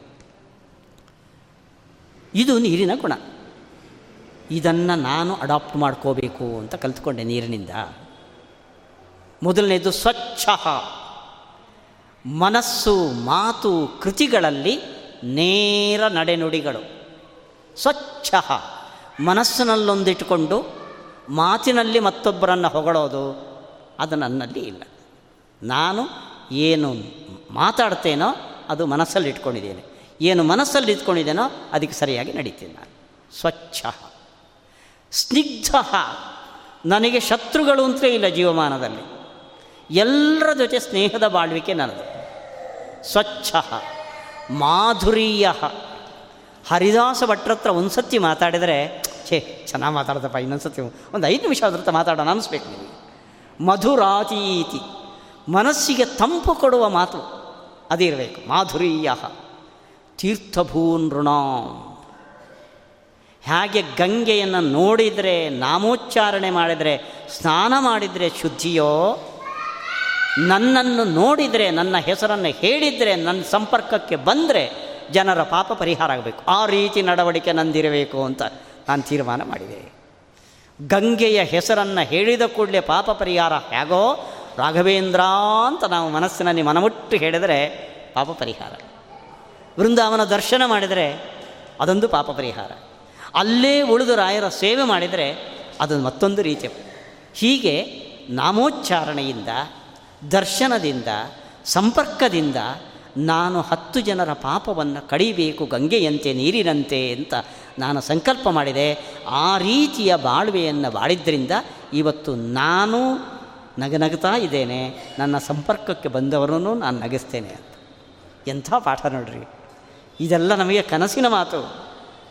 ನಾವು ನಗರದಲ್ಲಿರುವವರು, ಸ್ನೇಹ ಅಂದರೆ ಹೆಂಡತಿ ಮಕ್ಕಳ ಮತ್ತು ಮಾತ್ರ ಗೊತ್ತು ನಮಗೆ. ಉಳಿದವರ ಪಕ್ಕದ ಮನೆಯಲ್ಲಿ ಏನಾದರೂ ನಮ್ಗೆ ಗೊತ್ತಿಲ್ಲ. ಅಡ್ರೆಸ್ ಕೇಳಿದರೆ ನಮ್ಗೆ ಗೊತ್ತಿಲ್ಲ ರೀ ಅಂತೇಳಿ, ಪಕ್ಕದ ಮನೆ ಅಡ್ರೆಸ್ ನಮ್ಗೆ ಗೊತ್ತಿರೋದು. ಈ ರೀತಿ ಸಮಾಜಮುಖಿಯಾದ ವ್ಯಕ್ತಿತ್ವವನ್ನು ಬೆಳೆಸಿಕೊಳ್ಳಕ್ಕೆ ನೀರಿನಿಂದ ನಾನು ಕಲಿತುಕೊಂಡೆ ಅಂತ. ಆಕಾಶ. ಆಕಾಶವತ್ ಸರ್ವಗತಶ್ಚ ನಿತ್ಯ. ಆಕಾಶದಿಂದ ಒಂದು ಪಾಠ ಕಲಿತುಕೊಂಡೆ. ಕಂಬ, ಅದರ ಒಳಗೂ ಆಕಾಶ ಇದೆ, ಹೊರಗೂ ಆಕಾಶ ಇದೆ. ಆಕಾಶ ಇಲ್ಲದ ಜಾಗವೇ ಇಲ್ಲ. ನಾನಿಲ್ಲದ ಜಾಗ ಇರಬಹುದು, ಗಾಳಿ ಇಲ್ಲದ ಜಾಗ ಇರಬಹುದು, ಬೆಳಕಿಲ್ಲದ ಕತ್ತಲಿನ ಪ್ರದೇಶ ಇರಬಹುದು, ಆಕಾಶ ಇಲ್ಲದ ಜಾಗ ಇಲ್ಲ. ವಸ್ತುವಿನ ಒಳಗೂ ಇದೆ, ವಸ್ತುವಿನ ಹೊರಗೂ ಇದೆ. ಇದರಿಂದ ಒಂದು ಪಾಠವನ್ನು ಕಲಿತೆ. ಆಕಾಶದಂತೆ ದೇವರು ನಮ್ಮ ಒಳಗೂ ಇದ್ದಾನೆ, ಹೊರಗೂ ಇದ್ದಾನೆ. ವಿಶ್ವತಶ್ಚಕ್ಷು, ನಮ್ಮ ತಂದೆ ತಾಯಿಯರ ಕಣ್ಣು ತಪ್ಪಿಸ್ಬೋದು. ನಮ್ಮ ಕಾರ್ಯಾಲಯದ, ಆಫೀಸಿನ ಯಜಮಾನನ, ಬಾಸಿನ ಕಣ್ಣು ತಪ್ಪಿಸ್ಬೋದು. ಆದರೆ ಆಕಾಶದಂತೆ ಎಲ್ಲೆಡೆ ವ್ಯಾಪ್ತನಾದ, ನನ್ನ ಪುಣ್ಯ ಪಾಪದ ಗಂಟುಗಳನ್ನು ಬಿಚ್ಚಿ ಬಿಚ್ಚಿ ಸುಖ ದುಃಖಗಳನ್ನು ಉಳಿಸುವ ಆ ದೇವರ ಕಣ್ಣು ತಪ್ಪಿಸೋಕ್ಕೆ ಸಾಧ್ಯ ಇಲ್ಲ ಅನ್ನೋ ಪಾಠವನ್ನು ಆಕಾಶದಿಂದ ಕಲಿತೆ. ಹೀಗಾಗಿ ಪ್ರಪಂಚದ ಜನರ ಮೆಚ್ಚುಗೆಗಾಗಿ ನಾನು ಬದುಕ್ತಾ ಇಲ್ಲ. ನನ್ನ ಜೀವನವನ್ನು ನನ್ನ ದೇವರು ಎಲ್ಲ ಕಡೆ ತುಂಬಿರುವವನು, ಒಳಗೆ ಹೊರಗೆ ಇದ್ದಾನೆ, ಅವನು ಸಂತೋಷ ಪಡುವಂತೆ ಬಾಳಬೇಕು ಅನ್ನೋ ಪಾಠವನ್ನು ಆಕಾಶದಂತೆ ದೇವರು ಅಂತ ತಿಳ್ಕೊಂಡು ನಾನು ಕಲಿತೆ ಪಾಠ. ನೋಡಿ, ನಮ್ಮ ಪಾಲಿಗೆ ಮುಸುರೆ ತೊಳೆಯುವ ನೀರು, ಉಸಿರಾಡುವ ಗಾಳಿ, ಮಲ್ಕೊಳ್ಳುವ ನೆಲ, ಇದರಲ್ಲೂ ಎಂಥೆಂಥ ಒಂದು ಪಾಠ ಇದೆ ನೋಡಿರಿ. ಈ ಪಂಚಭೂತಗಳಿಂದ ನಾನೊಂದೊಂದು ಅಂಶಗಳನ್ನು ಕರೆದುಕೊಂಡು ಜೀವನದಲ್ಲಿ ರೂಢಿಸಿಕೊಳ್ಳೋಕ್ಕೆ ಪ್ರಯತ್ನ ಪಟ್ಟಿದ್ದೇನೆ, ನಗ್ತಾ ಇದ್ದೇನೆ ಅಂತ. ಇನ್ನೊಂದು ಹೇಳ್ತಾನೆ ನೋಡ್ರಿ. ಈ ಹೀಗೆ ಚಂದ್ರ, ಸೂರ್ಯ ಇವರೆಲ್ಲ ಹೋಗ್ತಾರೆ. ಇನ್ನೊಂದು ಕಪೋತಃ. ಕಪೋತಃ ಅಂದರೆ ಪಾರಿವಾಳ ಅಂತ ಅರ್ಥ. ದೀರ್ಘವಾಗಿ ಒಂದು 2 ಅಧ್ಯಾಯಗಳಲ್ಲಿ ಅದರ ನಿರೂಪಣೆಯನ್ನು ಮಾಡ್ತಾರೆ ವ್ಯಾಸರು. ಈ ಸಾಧು ಒಂದು ಕಾಡಿನಲ್ಲಿದ್ದ. ಅವನ ಆಶ್ರಮದ ಎದುರುಗಡೆ ಒಂದು ಮರ ಇತ್ತು, ಅಲ್ಲೊಂದು ಪಾರಿವಾಳ ಇತ್ತು. ಒಂಟಿ ಪಾರಿವಾಳ ಅದು. ಸ್ವಲ್ಪ ದಿವಸಕ್ಕೆ ಅದಕ್ಕೆ ಇನ್ನೊಂದು ಹೆಣ್ಣು ಪಾರಿವಾಳದ ಜೋಡಿ ಆಯಿತು, 1 2 ಆಯಿತು. ಹೇಳ್ತಾನೆ ಅವನು, ಏನು ಅವುಗಳ ಸಂಸಾರ, ಗಂಡನ ಬಿಟ್ಟು ಹೆಣ್ಣಿರಲ್ಲ, ಹೆಣ್ಣನ್ನು ಬಿಟ್ಟು ಗಂಡಿರಲ್ಲ, ಬಾಯಿಗೆ ಬಾಯಿ, ಕೈಗೆ ಕೈ, ಕಾಲಿಗೆ ಕಾಲು, ಕಣ್ಣಿಗೆ ಕಣ್ಣು, ದೇಹ 2 ಆತ್ಮ ಒಂದಾಗಿ ಬೆಳೀತಾ ಇದ್ದವು. ಈ ಎರಡು ಪಾರಿವಾಳಗಳ ದಾಂಪತ್ಯದಿಂದ ಅವುಗಳಿಗೆ 3 ಮರಿಗಳಾಯಿತು. ಒಂದಿದ್ದಿದ್ದು 2 ಆಯಿತು, 2 ಇದ್ದಿದ್ದು 3 ಆಯಿತು, 5. ಮರಿಗಳು ಚಿಕ್ಕದಿವೆ, ಇನ್ನು ಹಾರಕ್ಕೆ ಲೆಕ್ಕೆ ಬಲ್ತಿಲ್ಲ. ಒಂದು ದಿವಸ ಗೂಡಲ್ಲಿ ಕೂಡಿಸಿ ಅಮ್ಮ ಅಪ್ಪ ಮಕ್ಕಳಿಗೆ ತಿಂಡಿ ತರಬೇಕು ಅಂತ, ಆಹಾರ ತರಬೇಕು ಅಂತ ಹಾರಿ ಹೋಗಿದ್ದಾವೆ. ಅಷ್ಟೊತ್ತಿಗೆ ಒಬ್ಬ ಬೇಡ ಬಲೆ ಬೀಸಿದ್ದಾನೆ. ಆ ಬಲೆಯಲ್ಲಿ ಈ 3 ಮರಿಗಳು ಸಿಕ್ಕಾಕೊಂಡಿದ್ದಾವೆ. ಮೊದಲು ಅಮ್ಮ ಬಂದಳು, ಮರಿಗಳನ್ನು ನೋಡ್ತಾರೆ, ಗೂಡಲ್ಲಿಲ್ಲ, ಕೀಕಿ ಅಂತ ಬಲೆ ಒಳಗೆ ಸಿಕ್ಕಾಕೊಂಡಿದೆ. ಮರದ ಮೇಲೆ ನಿಂತು ಯೋಚನೆ ಮಾಡುತ್ತೆ, ಮುದ್ದಿನ ಮರಿಗಳು, ಅವುಗಳು ಇಲ್ಲದೆ ನನ್ನ ಜೀವನಕ್ಕೆ ಎಲ್ಲಿ ಅರ್ಥ? ಕತ್ತಲು, ಅವುಗಳು ಸತ್ತರೆ ನಾನು ಸಾಯಬೇಕು ಅಂದ್ಕೊಂಡು ಸ್ವೇಚ್ಛೆಯಿಂದ ಬಲೆಗೆ ಹೋಗಿ ಬೀಳಿತು. ಆಮೇಲೆ ಅಪ್ಪ ಬಂದ. ಅಪ್ಪ ಬಂದು ನೋಡ್ತಾನೆ, ಮುದ್ದಿನ 3 ಮರಿಗಳು, ವರ್ಷದವರೆಗೆ ಸಂಸಾರ ಮಾಡಿದ ಆತ್ಮೀಯ ಪತ್ನಿ ಎಲ್ಲರೂ ಬಲೆಯಲ್ಲಿ ಬಿದ್ದಾರೆ. ಒಂಟಿ ಜೀವನ ಕಲ್ಪನೆಗೆ ಬರಲಿಲ್ಲ. ಇದ್ದಿದ್ದು ಒಂದೇ ಅದು ಮೊದಲು. ಯಾವತ್ತು ಸಂಘಕ್ಕೆ ಬಂತೋ ಅವುಗಳಿಲ್ಲದೆ ನನ್ನ ಬಾಳೆ ಹೇಗೆ ಯೋಚನೆ ಮಾಡಿತು. ಅದು ಹೋಗಿ ಬಲೆಗೆ ಬಿಡ್ತು. ದೂರದಲ್ಲಿ ನೋಡ್ತಾ ಇದ್ದಾನೆ ಬೇಡ. 3, 4, 5 2 ದಿವಸಕ್ಕೆ ಯೋಚನೆ ಇಲ್ಲ ಅಂತ ತಗೊಂಡು, ಇವುಗಳ ಬಲಿದಾನಕ್ಕೆ ಅವನ ದೃಷ್ಟಿಯಲ್ಲಿ ಏನಾದರೂ ಬೆಲೆ ಇದೆಯಾ? ಪಾಪ ಮರಿಗಳಿಗೋಸ್ಕರ ಅಪ್ಪ ಅಮ್ಮ ಜೀವ ತಗೊಂಡ್ರು, ನಾನು ಬಿಟ್ನ. ಅವನು ಸಂತೋಷಪಟ್ಟ, ತಿಂದ. ಅವನು ಈ ಬಲಿದಾನದಿಂದ ಯಾರು ಮೆಚ್ಚಿದ? ಬೇಡ ಮೆಚ್ಚಿದ್ನೋ, ದೇವರು ಮೆಚ್ಚಿದ್ನೋ, ಹೆಂಡತಿಗೋಸ್ಕರ ಪ್ರಾಣ ತೆತ್ತ ಸ್ವರ್ಗ ಕೊಡೋಣ ಕೊಡ್ತಾನ? ಅವನು ಹೆಂಡತಿಗೆ ಬಿಟ್ಟಿದ್ದ, ಅವನು ದೇವರಿಗೆಲ್ಲ. ಯಾವ ಪ್ರಯೋಜನವೂ ಇಲ್ಲದೆ ಜೀವನವನ್ನು ಬರಡು ಮಾಡಿಕೊಂಡ್ರು ತಂದೆ ತಾಯಿ. ಇದರಿಂದ ಒಂದು ಪಾಠ ಕಲಿತೆ ಅಂತ. ಏನು ನಮ್ಮ ಕಷ್ಟದ ಪಾಠ ಅದು. ನಾತಿ ಸ್ನೇಹ ಪ್ರಸಂಗೋವಾ ಕರ್ತವ್ಯ ಕೇನಚಿತ್ ಕ್ವಚಿತ್. ಪ್ರಪಂಚದಲ್ಲಿ ಯಾರ ಜೊತೆಗೂ, ಯಾರ ಅನ್ಬೇಡ್ರಿ, ಯಾವುದರ ಜೊತೆಗೂ ಅತಿ ಸ್ನೇಹ ಅತಿಪ್ರಸಂಗ ನ ಕರ್ತವ್ಯ. ನಿಮಗೆ ಹೆಂಡತಿ ಮಕ್ಕಳು ಮನೆಯಂತಲೇ ಆಗಬೇಕಾಗಿಲ್ಲ. ನೀವು ಉಪಯೋಗಿಸ್ತಾ ಇರುವ ಒಂದು ಬೆಡ್ಶೀಟೇ ಆಗಬಹುದು. ನೀವು 1 ವರ್ಷ ಹೊದ್ಕೊಂಡ್ರೆ ಅದರ ಮೇಲೆ ಒಂದು ಅಭಿಮಾನ ಬರ್ತದೆ. ನಾಳೆ ನಿಮ್ಮ ಮಗುವೇ ಅದನ್ನು ಹರಿದ್ರೆ, ಯಾಕೋ ಹರಿದ್ರಿ, 1 ವರ್ಷದಿಂದ ಮಡಿಪಂಚ ಉಟ್ಕೊಂಡ್ಬಂದಿದ್ದೇನೆ, ಹರಿದ್ಬಿಟ್ಟಿಯಲ್ಲೋ ಅಂತ. ನಾತಿ ಸ್ನೇಹ, ಯಾವುದಕ್ಕೂ ಜೋತು ಬೀಳುವಷ್ಟು ಸ್ನೇಹವನ್ನು ಯಾವುದರ ಜೊತೆಯೋ ಮಾಡ್ಕೋಕೂಡದು. ಮಾಡಿಕೊಂಡ್ರೆ ಈ ಕಪೋತವನ್ನು ನೆನೆಸಿಕೋ ಅಂತ ನನ್ನ ಮನಸ್ಸಿಗೆ ಇನ್ಸ್ಟ್ರಕ್ಷನ್ ಕೊಟ್ಟೆ ನಾನು ಅಂತಾನೆ ಸಾಧು. ನಾತಿ ಸ್ನೇಹ ಪ್ರಸಂಗೋ ವಾ ಕರ್ತವ್ಯ ಕೇನಚಿತ್ ಕ್ವಚಿತ್. ಪ್ರಪಂಚದಲ್ಲಿ ನೀವು ಆರಾಮವಾಗಿ ನಿಶ್ಚಿಂತೆಯಿಂದ ದುಃಖ ಇಲ್ಲದೆ ಬಾಳಬೇಕು ಅಂದರೆ ನಿಮ್ಮ ಸಂಪರ್ಕಗಳನ್ನು ಆದಷ್ಟು ಮಿನಿಮೈಸ್ ಮಾಡಿಕೊಳ್ಳಿ ಅಂತ ವೇದವ್ಯಾಸರು ಹೇಳೋದು. ಎಷ್ಟು ಅನಿವಾರ್ಯನೋ ಅಷ್ಟು ಸಂಪರ್ಕವನ್ನು ಇಟ್ಕೊಳ್ಳಿ. ಜೀವನಕ್ಕೆ ಅತ್ಯವಶ್ಯಕವಾದ ವಸ್ತುಗಳನ್ನು, ಭೋಗ ಸಾಮಗ್ರಿಗಳನ್ನು, ವ್ಯಕ್ತಿಗಳನ್ನು ಸಂಪರ್ಕದಲ್ಲಿ ಇಟ್ಕೊಳ್ಳಿ. ಇಲ್ಲ ಟ್ರೈನಲ್ಲಿ ಹೋಗ್ತಾ ಜೊತೆಯಲ್ಲಿದ್ದರು, ಹಾಯ್ ಹಾಯ್ ನಿಮ್ಮ ತಿಂಡಿ ಅವರಿಗೆ, ಸ್ಟೇಷನಲ್ಲಿ ಅವರು ಹೋದರು ನೀವು ಹೋಗಿ, ನಿರ್ಲಿಪ್ತವಾಗಿ ಇಡೋಕ್ಕೆ ಪ್ರಯತ್ನ ಪಡಿ ಆದಷ್ಟು. ಎಷ್ಟು ವ್ಯಕ್ತಿಗಳ ಗಾಢವಾದ ಸಂಪರ್ಕಕ್ಕೆ ನೀವು ಒಳಗಾಗೋದಿಲ್ವೋ ಅಷ್ಟು ಜೀವನದಲ್ಲಿ ಸುಖವಾಗಿ ಇರ್ತೀವಿ. ನಾತಿ ಸ್ನೇಹ ಪ್ರಸಂಗೋ ವಾ ಕರ್ತವ್ಯ ಕೇನಚಿತ್ ಕ್ವಚಿತ್. ಇದನ್ನು ಒಂದು ಕಪೋತದ ಸಂಸಾರದಿಂದ ನಾನು ಕಲಿತೆ. ಇನ್ನು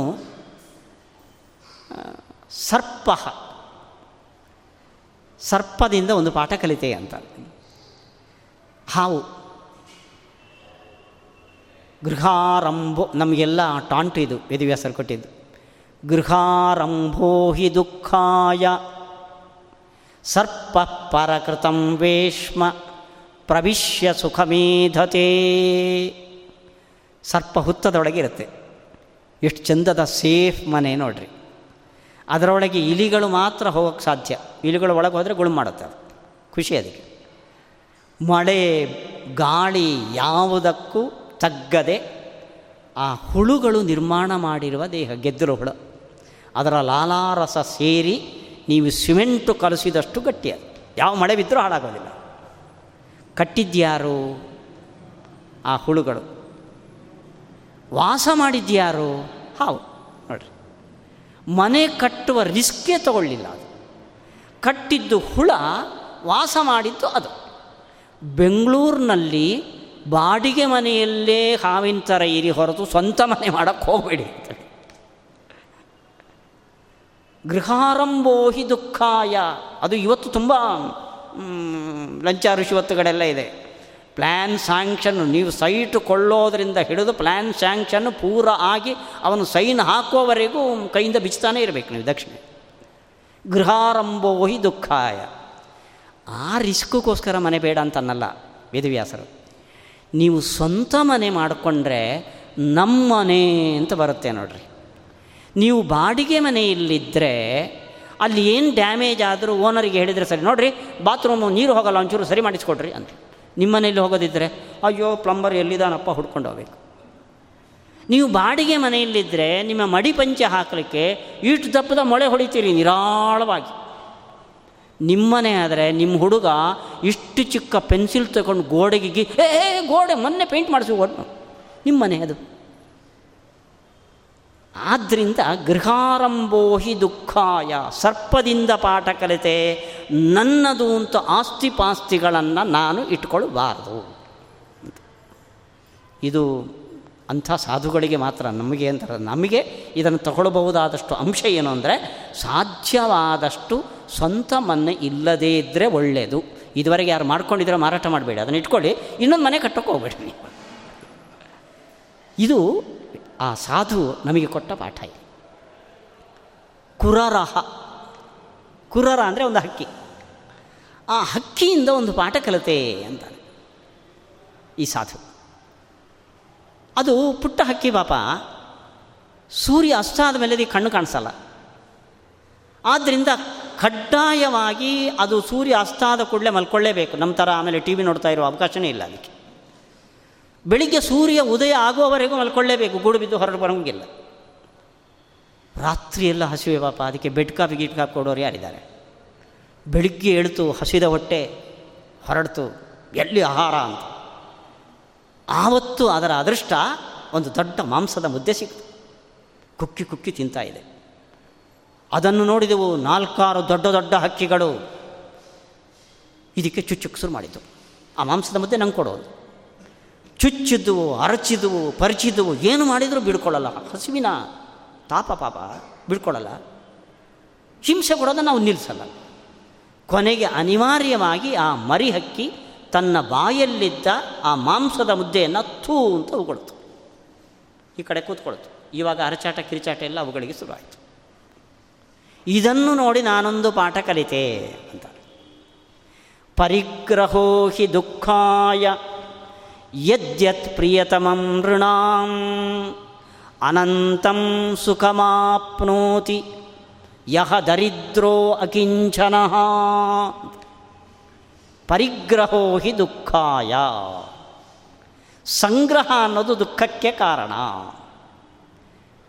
ಕಷ್ಟಪಟ್ಟು ಬೆಳಗ್ಗಿನಿಂದ ಸಾಯಂಕಾಲದವರೆಗೆ ಐ ಟಿ ಬಿ ಟಿ ಅಂತ ಓಡಾಡಿಕೊಂಡು ಸಂಗ್ರಹ ಮಾಡ್ತೀವಿ ನಾವು.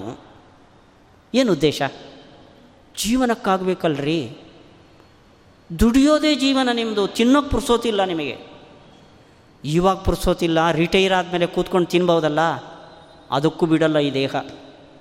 ರಿಟೈರ್ ಆಯಿತು, 2 ವರ್ಷ ಆಯಿತು, ಬ್ಯಾಂಕಲ್ಲಿ ಡಿಪಾಸಿಟ್ ಮಾಡಿದ್ದೀರಿ. 2 ವರ್ಷ ಆದ ಕೂಡಲೇ ಮೈಯೆಲ್ಲ ಬೆವರಕ್ಕೆ ಶುರು ಆಗುತ್ತೆ. ಡಾಕ್ಟ್ರ್ ಹತ್ರ ಹೋಗ್ತೀರಿ, ಅಂತಾರೆ ಅವರು ನಿಮಗೆ ಬಿ ಪಿ ಇದೆ ಪ್ಲಸ್ ಶುಗರ್, ಬೆಳಿಗ್ಗೆ ಒಂದು ಚಪಾತಿ, ಮಧ್ಯಾಹ್ನ ಒಂದು ಇಡ್ಲಿ, ರಾತ್ರಿ ಸೌತೆಕಾಯಿ. ಆಯಿತಾ, ಮಾಡಿಟ್ಟು ತಿನ್ನೋಕೆ ಬಂತ? ಸೌತೆಕಾಯಿ ತಿಂದು ಜೀವಿಸ್ಬೇಕ್ರಿ ನಾವು, ಅಷ್ಟು ಸಂಪಾದನೆ ಮಾಡಿದವರು. ಪರಿಗ್ರಹೋ ಹಿ ದುಃಖಾಯ, ಇಡೀ ನಮ್ಮ ಜೀವನವನ್ನು ಬಲಿಕೊಟ್ಟು ಬರೇ ಸಂಗ್ರಹದಲ್ಲಿ ನಾವು ಜೀವನವನ್ನು ಕಳೆದರೆ ದುಃಖಾಯ. ನೀವು ಮಾಡಿದ ಸಂಪಾದನೆ ರೀ, ನಿಮ್ಮ ತಿಂಗಳು ಮುಗೀತೋ ನಿಲ್ ಬ್ಯಾಲೆನ್ಸ್ ಆಗಬೇಕು. ಅದಕ್ಕೆ ಮಾರ್ಗವನ್ನು ಹೇಳಿದ್ದಾರೆ ವೇದವ್ಯಾಸರು. ಧರ್ಮಾಯ ಯಶಸೇ ಅರ್ಥಾಯ ಜ್ಞಾನಾಯ ಸ್ವಜನಾಯ ಚ ಪಂಚಧಾ ವಿಭಜನ್ ವಿತ್ತಂ. ನಿಮ್ಮ ಆದಾಯವನ್ನು 5 ಪಾಲು ಮಾಡಿರಿ ಧರ್ಮ ಕಾರ್ಯಕ್ಕೆ. ಯಶಸ್ಸೇ, ನಿಮಗೆ ಕೀರ್ತಿ ತರುವ ಕೆಲಸಗಳಿಗೆ ಡೊನೇಷನ್ ಕೊಡಿರಿ, ಹರಿದಾಸ್ ಭಟ್ರ ಕೊಡುಗೆ ಅಂತ ಹಾಕ್ಕೊಳ್ಳಿ. ಅರ್ಥಾಯ, ನೀವು ಮಾಡಿದ್ದನ್ನು ರೀಇನ್ವೆಸ್ಟ್ ಮಾಡಿ ಅದು ಬೆಳೀಲಿ. ಜ್ಞಾನಾಯ, ಜ್ಞಾನ ಕಾರ್ಯಕ್ಕೆ ಒಂದನ್ನು ಕೊಡ್ರಿ. ಸ್ವಜನಾಯ, ನಿಮ್ಮ ಬಂಧುವರ್ಗವು ಕಷ್ಟದಲ್ಲಿದ್ದರೆ ಅವರಿಗೊಂದು ಪಾಲು ಕೊಡ್ರಿ, ಇನ್ನೊಂದು ಪಾಲು ನಿಮಗೆ. ಹೀಗೆ ಮಾಡಿ ನಿಮ್ಮ ಐಶ್ವರ್ಯವನ್ನು ನಿಮ್ಮ ಜೀವಿತ ಕಾಲದಲ್ಲಿ ನೀವು ಖರ್ಚು ಮಾಡುವ ರೀತಿಯಲ್ಲಿ ಮಾಡಿರಿ ಹೊರತು ಪರಿಗ್ರಹ ಮಾಡಬೇಡ್ರಿ. ಸಂಗ್ರಹ ಮಾಡಿದರೆ ದುಃಖಾಯ. ಇದನ್ನು ಆ ಕುರರ ಪಕ್ಷಿಯಿಂದ ನಾನು ಕಲಿತೆ ಅಂತ. ಎಷ್ಟು ಒಳ್ಳೆ ಪಾಠ ನೋಡ್ರಿ, ನಮ್ಮ ಕಲ್ಪನೆಗೂ ಬಾರದ ಪಾಠ. ನಮ್ಮ ಉಣ್ಣು ತಿನ್ನೋದನ್ನು ಕಡಿಮೆ ಮಾಡಿ ಡಿಪಾಸಿಟ್ ಜಾಸ್ತಿ ಮಾಡ್ತೇವೆ ಹೊರತು ಪರಿಗ್ರಹವನ್ನು ನಿಲ್ಲಿಸೋಕ್ಕೆ ನಮ್ಮ ಕಡೆಯಿಂದ ಬಹಳ ಕಷ್ಟ ಇದೆ. ಒಂದು ಸತಿ ಆ ಪರಿಗ್ರಹದ ಒಳಗಡೆ ನಾವು ಇಳಿದುವೋ ಈಚೆ ಬರೋಕ್ಕಾಗಲ್ಲ ನಮಗೆ. ನಿಮಗೊಂದು ಸಂದರ್ಭ ಹೇಳ್ತೇನೆ. ಒಬ್ಬ ಮಧ್ಯಮ ವರ್ಗದ ಗೃಹಸ್ಥ ಇದ್ದ. ಅವನ ಮನೆ ಎದುರುಗಡೆ ಒಬ್ಬ ಶ್ರೀಮಂತ ಇದ್ದ. ಬೇಕಾದಷ್ಟು ದುಡ್ಡಿದೆ, ಒಳ್ಳೆ ಮನೆ ಕಟ್ಟಿದ್ದಾನೆ ಅವನು. ಈ ಮಧ್ಯಮ ವರ್ಗದ ಗೃಹಸ್ಥನ ಹೆಂಡತಿಗೂ ಆ ಶ್ರೀಮಂತನ ಹೆಂಡತಿಗೂ ಜಡೆ ಜಡೆ ಮಾತು. ಯಾವ ಹಬ್ಬ ಬನ್ರಿ, ಕೃಷ್ಣಾಷ್ಟಮಿ 8 ಉಂಡೆ ಮಾಡಿದ್ದೇವೆ ಅಂತಳ ಅವಳು. ರಾಯರ ಆರಾಧನೆಗೆ ಗರಿಗಡುಬು ಮಾಡಿದ್ದೆ, ಎಲ್ಲ ಹಬ್ಬಕ್ಕೂ ಗರಿಗಡುಬು, ಪಾಯಸ, ಉಂಡೆ, ಚಕ್ಕುಲಿ, ವೈಭವ. ಶ್ರೀಮಂತನ ಹೆಂಡತಿ ಒಂದು ದಿವಸ ಹೇಳ್ತಾಳೆ, ಏನ್ರಿ ನಮ್ಮನೆಯಲ್ಲಿ ಗರಿಗಡುಬು ಇಲ್ಲ, ಉಂಡೆ ಇಲ್ಲ, ಚಕ್ಕುಲಿ ಇಲ್ಲ, ಹಬ್ಬ ಎಲ್ಲ ಎಷ್ಟು ಚೆನ್ನಾಗಿ ಮಾಡ್ತಿದ್ದಾರೆ, ನಮ್ಮಷ್ಟು ಇಲ್ಲ ಅನುಕೂಲ ಅವರಿಗೆ, ಇಟ್ಟು ಇದ್ದು ಮಾಡೋದಿಲ್ಲ. ತಡಿವನು ತೋರಿಸ್ತೇನೆ ನಿಮಗೆ, ಸತ್ಯ ಏನು ತೋರಿಸ್ತೇನೆ ಅಂದ ಶ್ರೀಮಂತ. ಅವತ್ತು ರಾತ್ರಿ ಆ ಬಡವನ ಮನೆ ಕಾಂಪೌಂಡಿಗೆ ಒಂದು ಥೈಲಿ, ಒಂದು ಚೀಲದಲ್ಲಿ 99 ನಾಣ್ಯ ಇಟ್ಟು ಅವನ ಕಾಂಪೌಂಡಿಗೆ ಹಾಕಿದ. ಮರುದಿವಸ ಆ ಗೃಹಸ್ಥ ತೆಗೆದು ನೋಡ್ತಾನೆ, 99. ಇನ್ನೊಂದು ಸೇರಿಸಿದರೆ 100 ಆಗುತ್ತಲ್ಲ, ನನ್ನ ಮಗನ ಉಪನಯನಕ್ಕಾಗತ್ತೆ ಅಂದ್ಕೊಂಡು ತನ್ನ ಜೀವನದ ಖರ್ಚಿನಲ್ಲಿ 1 ರೂಪಾಯಿ ಉಳಿತಾಯ ಮಾಡಿ 100 ಮಾಡಿ ಒಂದು ಡೆಪಾಸಿಟ್ ಇಟ್ಟ. ಒಂದು 6 ತಿಂಗಳು ಹೋದ್ಮೇಲೆ 100ಕ್ಕೆ 100 ಇದೆ, ಇನ್ನೊಂದು 50 ಮಾಡಿದರೆ 150 ಆಗುತ್ತೆ, ಬೆಳೆಯುತ್ತಲ್ಲ. 50 ಉಳಿಸಿದ, 100 ಉಳಿಸಿದ. ಉಳಿತಾಯದ ಒಳಗಡೆ ಪ್ರವೇಶ ಮಾಡಿದವ ಒಂದೊಂದೇ ಹಬ್ಬದ ಹರಿದಿನಗಳನ್ನು ಕಡಿಮೆ ಮಾಡಿದ. ಗರಿಗಡುಬು ಇಲ್ಲ, ಉಂಡೆ 8 ಇದ್ದದ್ದು 2ಕ್ಕೆ ಇಳಿಯಿತು. ಹೆಂಗಸರು ಮಾತಾಡ್ಕೋತಾರೆ, ನಮ್ಮ ಮನೆಯಲ್ಲಿ ಏನು ಮಾಡಲ್ಲ, ಯಾಕೆ ನೋಡು, ಗೊತ್ತಾಯ್ತಾ. ಸಂಗ್ರಹ ಮಾಡೋ ಬುದ್ಧಿ ಬಂದರೆ ಹೊಟ್ಟೆ ಕಟ್ಟಿಯೂ ಸಂಗ್ರಹ ಅನ್ನ. ಪರಿಗ್ರಹೋ ಹಿ ದುಃಖಾಯ. ನಮ್ಮ ಸಂಪಾದನೆ ನಮಗೆ ಮನಸ್ಸಿಗೆ ಇಚ್ಛೆ ಬಂದಂತೆ ನಮ್ಮ ಎದುರುಗಡೆ ಖರ್ಚಾಗಬೇಕು. ನನ್ನ ಮಕ್ಕಳು, ಮೊಮ್ಮಕ್ಕಳು ಅಂತೂ ನೀವು ಇಡೋಕ್ಕೂ ಹೋಗಬೇಡ್ರಿ. ಇದನ್ನು ಈ ಕುರರ ಪಕ್ಷಿಯಿಂದ ನಾನು ಕಲಿತೆ. ಎಷ್ಟು ಆದರ್ಶವಾದ ಪಾಠ ನೋಡ್ರಿ ನೀವು. ಇನ್ನು ಕುಮಾರಿ, 24 ಗುರುಗಳಲ್ಲಿ ಇನ್ನೊಂದು ಕುಮಾರಿ. ಕುಮಾರಿ ಅಂದರೆ ಒಂದು ಹೆಣ್ಣುಮಗಳು. ಈ ಅವಧೂತ ಒಂದು ಮನೆಗೆ ಹೋದ, ಭಿಕ್ಷೆಗೆ ಹೋಗಿದ್ದಾನೆ. ಅಲ್ಲಿ ಪ್ರಾಯಕ್ಕೆ ಬಂದ ಒಬ್ಬಳು ಹೆಣ್ಣುಮಗಳಿದ್ದಾಳೆ. ನೆಂಟಸ್ತಿಕೆಗೆ ಅಂತ ಅವಳನ್ನು ನೋಡೋಕ್ಕೆ ಗಂಡಿನ ಕಡೆಯವರು ಬಂದಿದ್ದಾರೆ. ಆ ಮನೆಯಲ್ಲಿ ಇವರು ಬಂದಾಗ ಅವತ್ತು ಯಾರೂ ಹಿರಿಯರೇ ಇರಲಿಲ್ಲ. ಪಾಪ ದೂರದಿಂದ ಬಂದಿದೆ, ಇವತ್ತಿನ ಥರ ಕಾರ್ಗಿರಲ್ಲಿ ಬಂದವರಲ್ಲ ಅವರು, ದೂರದಿಂದ ಬಂದಿದ್ದಾರೆ. ಅವರಿಗೇನಾದರೂ ಹೊಟ್ಟೆಗೆ ಮಾಡಿಕೊಡಬೇಕು ಅಂತ ಆ ಕಾಲ ಅದು. ಅವಳು ಒಳಗಡೆ ಭತ್ತ ಕುಟ್ತಾ ಇದ್ದಾಳೆ. ಅವಳು ಹೆಣ್ಮಗಳು ಕೈ ತುಂಬ ಬಳೆ ಹಾಕ್ಕೊಂಡಿದ್ದಾಳೆ. ಅದಕ್ಕೆ ಬಳೆಗೆ ನಮ್ಮ ಸಂಸ್ಕೃತದಲ್ಲಿ ಕಂಕಣ ಅಂತ ಹೆಸರು. ಅರ್ಥವತ್ತಾದ ಶಬ್ದ ನೋಡ್ರಿ ಅದು. ಕಮ್ ಅಂದರೆ ಸಂಸ್ಕೃತದಲ್ಲಿ ಸುಖ ಅಂತ ಅರ್ಥ. ಕಂ ಕಣಯತಿ ಇತಿ ಕಂಕಣ ಅಂತ. ಈ ಮನೆಯಲ್ಲಿ ಸುಖ ಇದೆ ಅಂತ ಸದ್ದು ಮಾಡುತ್ತಂಥದ್ದು. ಕಳಕಳ ಅಂತ ಬಲೆಯ ಸದ್ದು, ಗೆಜ್ಜೆಯ ಸದ್ದು ಬಂದರೆ ಈ ಮನೆಯಲ್ಲಿ ಒಳ್ಳೆ ಸುವ್ಯವಸ್ಥಿತ ಸಂಸಾರ ಇದೆ ಅಂತ ಅದು ಹೇಳುವ ಸಂಕೇತ ಅದು. ಇವತ್ತು ಕೈ ತುಂಬ ಗೌರಿ ಹಬ್ಬಕ್ಕೆ ಬಳೆ ಹಾಕ್ಕೊಂಡು ಶಬ್ದನೇ ಮಾಡಲ್ಲ, ಪೂರ ಪ್ಲಾಸ್ಟಿಕ್ ಅದು, ಮಣ್ಣಿನ ಬಳೆ ಆಗಬೇಕು, ಅದು ಶಬ್ದ ಮಾಡಬೇಕು. ಅದು ಗೃಹಿಣಿಯರಿಗೆ ಭೂಷಣ, ಅದು ಮನೆಗೆ ಸುಖವನ್ನು ತಂದು ಕೊಡುವಂಥದ್ದು ಅಂತ. ಹಾಗೆ ಕೈ ತುಂಬ ಬಳೆ ಹಾಕಿ ಅವಳು ಭತ್ತ ಕೊಡ್ತಾ ಇದ್ದಾಳೆ. ಹೊರಗಡೆ ಅವರು ಕೂತಾ ಇದ್ದಾರೆ. ಸಂಕೋಚ ಆಯಿತು ಅವಳಿಗೆ. ನೆಂಟರು ಬಂದರೂ ಕಾಫಿ ಪುಡಿ ತರಿಸ್ತೇನೆ ಅಂದರೆ ಸಂಕೋಚ ಆಗಲ್ವಾ. ಅದಕ್ಕೆ ಕೈಯಲ್ಲಿ ಶಬ್ದ ಮಾಡ್ತಾ ಇದ್ದ ಬಳೆಗಳನ್ನು ಕಳಚಿಟ್ಲು. ಈ ಕೈಯಲ್ಲಿ 2, ಈ ಕೈಯಲ್ಲಿ 2 ಇಟ್ಕೊಂಡು ಕೊಟ್ಟಿದ್ದೆ. ಗಲಗಲ ಶಬ್ದ ಇಲ್ಲ, ಆದರೆ ಶಬ್ದ ನಿಂತಿಲ್ಲ, ಕಣ ಕಣ ಅಂತ ಶಬ್ದ ಬಂತು. ಅದಕ್ಕೆ ಇಲ್ಲಿಂದಲೂ ಒಂದು ತೆಗೆದ್ರು, ಇಲ್ಲೊಂದು ಕೊಟ್ಟಿದ್ರು. ಯಾವ ಶಬ್ದನೂ ಇಲ್ಲ, ಸಂಕೋಚ ಇಲ್ಲದೆ ಬೆಲೆ ಕೊಟ್ಟಿದ್ರು. ಇದನ್ನು ನೋಡ್ತಾ ಇದ್ದೆ ನಾನು. ನೋಡಿ, ಸಿಂಪಲ್ ಇನ್ಸಿಡೆಂಟ್ ಇದು. ಎಷ್ಟು ದೊಡ್ಡ ಪಾಠ ಕಲಿತೆ. ಆ ಅವಧೂತ ಹೇಳ್ತಾನೆ, ವಾಸೇ ಬಹೂನಾಂ ಕಲಹ ಭವೇದ್ವಾರ್ತಾದ್ವಯೋರಪಿ ಏಕ ಏವ ಚರೇತ್ತಸ್ಮಾತ್ ಕುಮಾರ್ಯಾ ಇವ ಕಂಕಣಃ.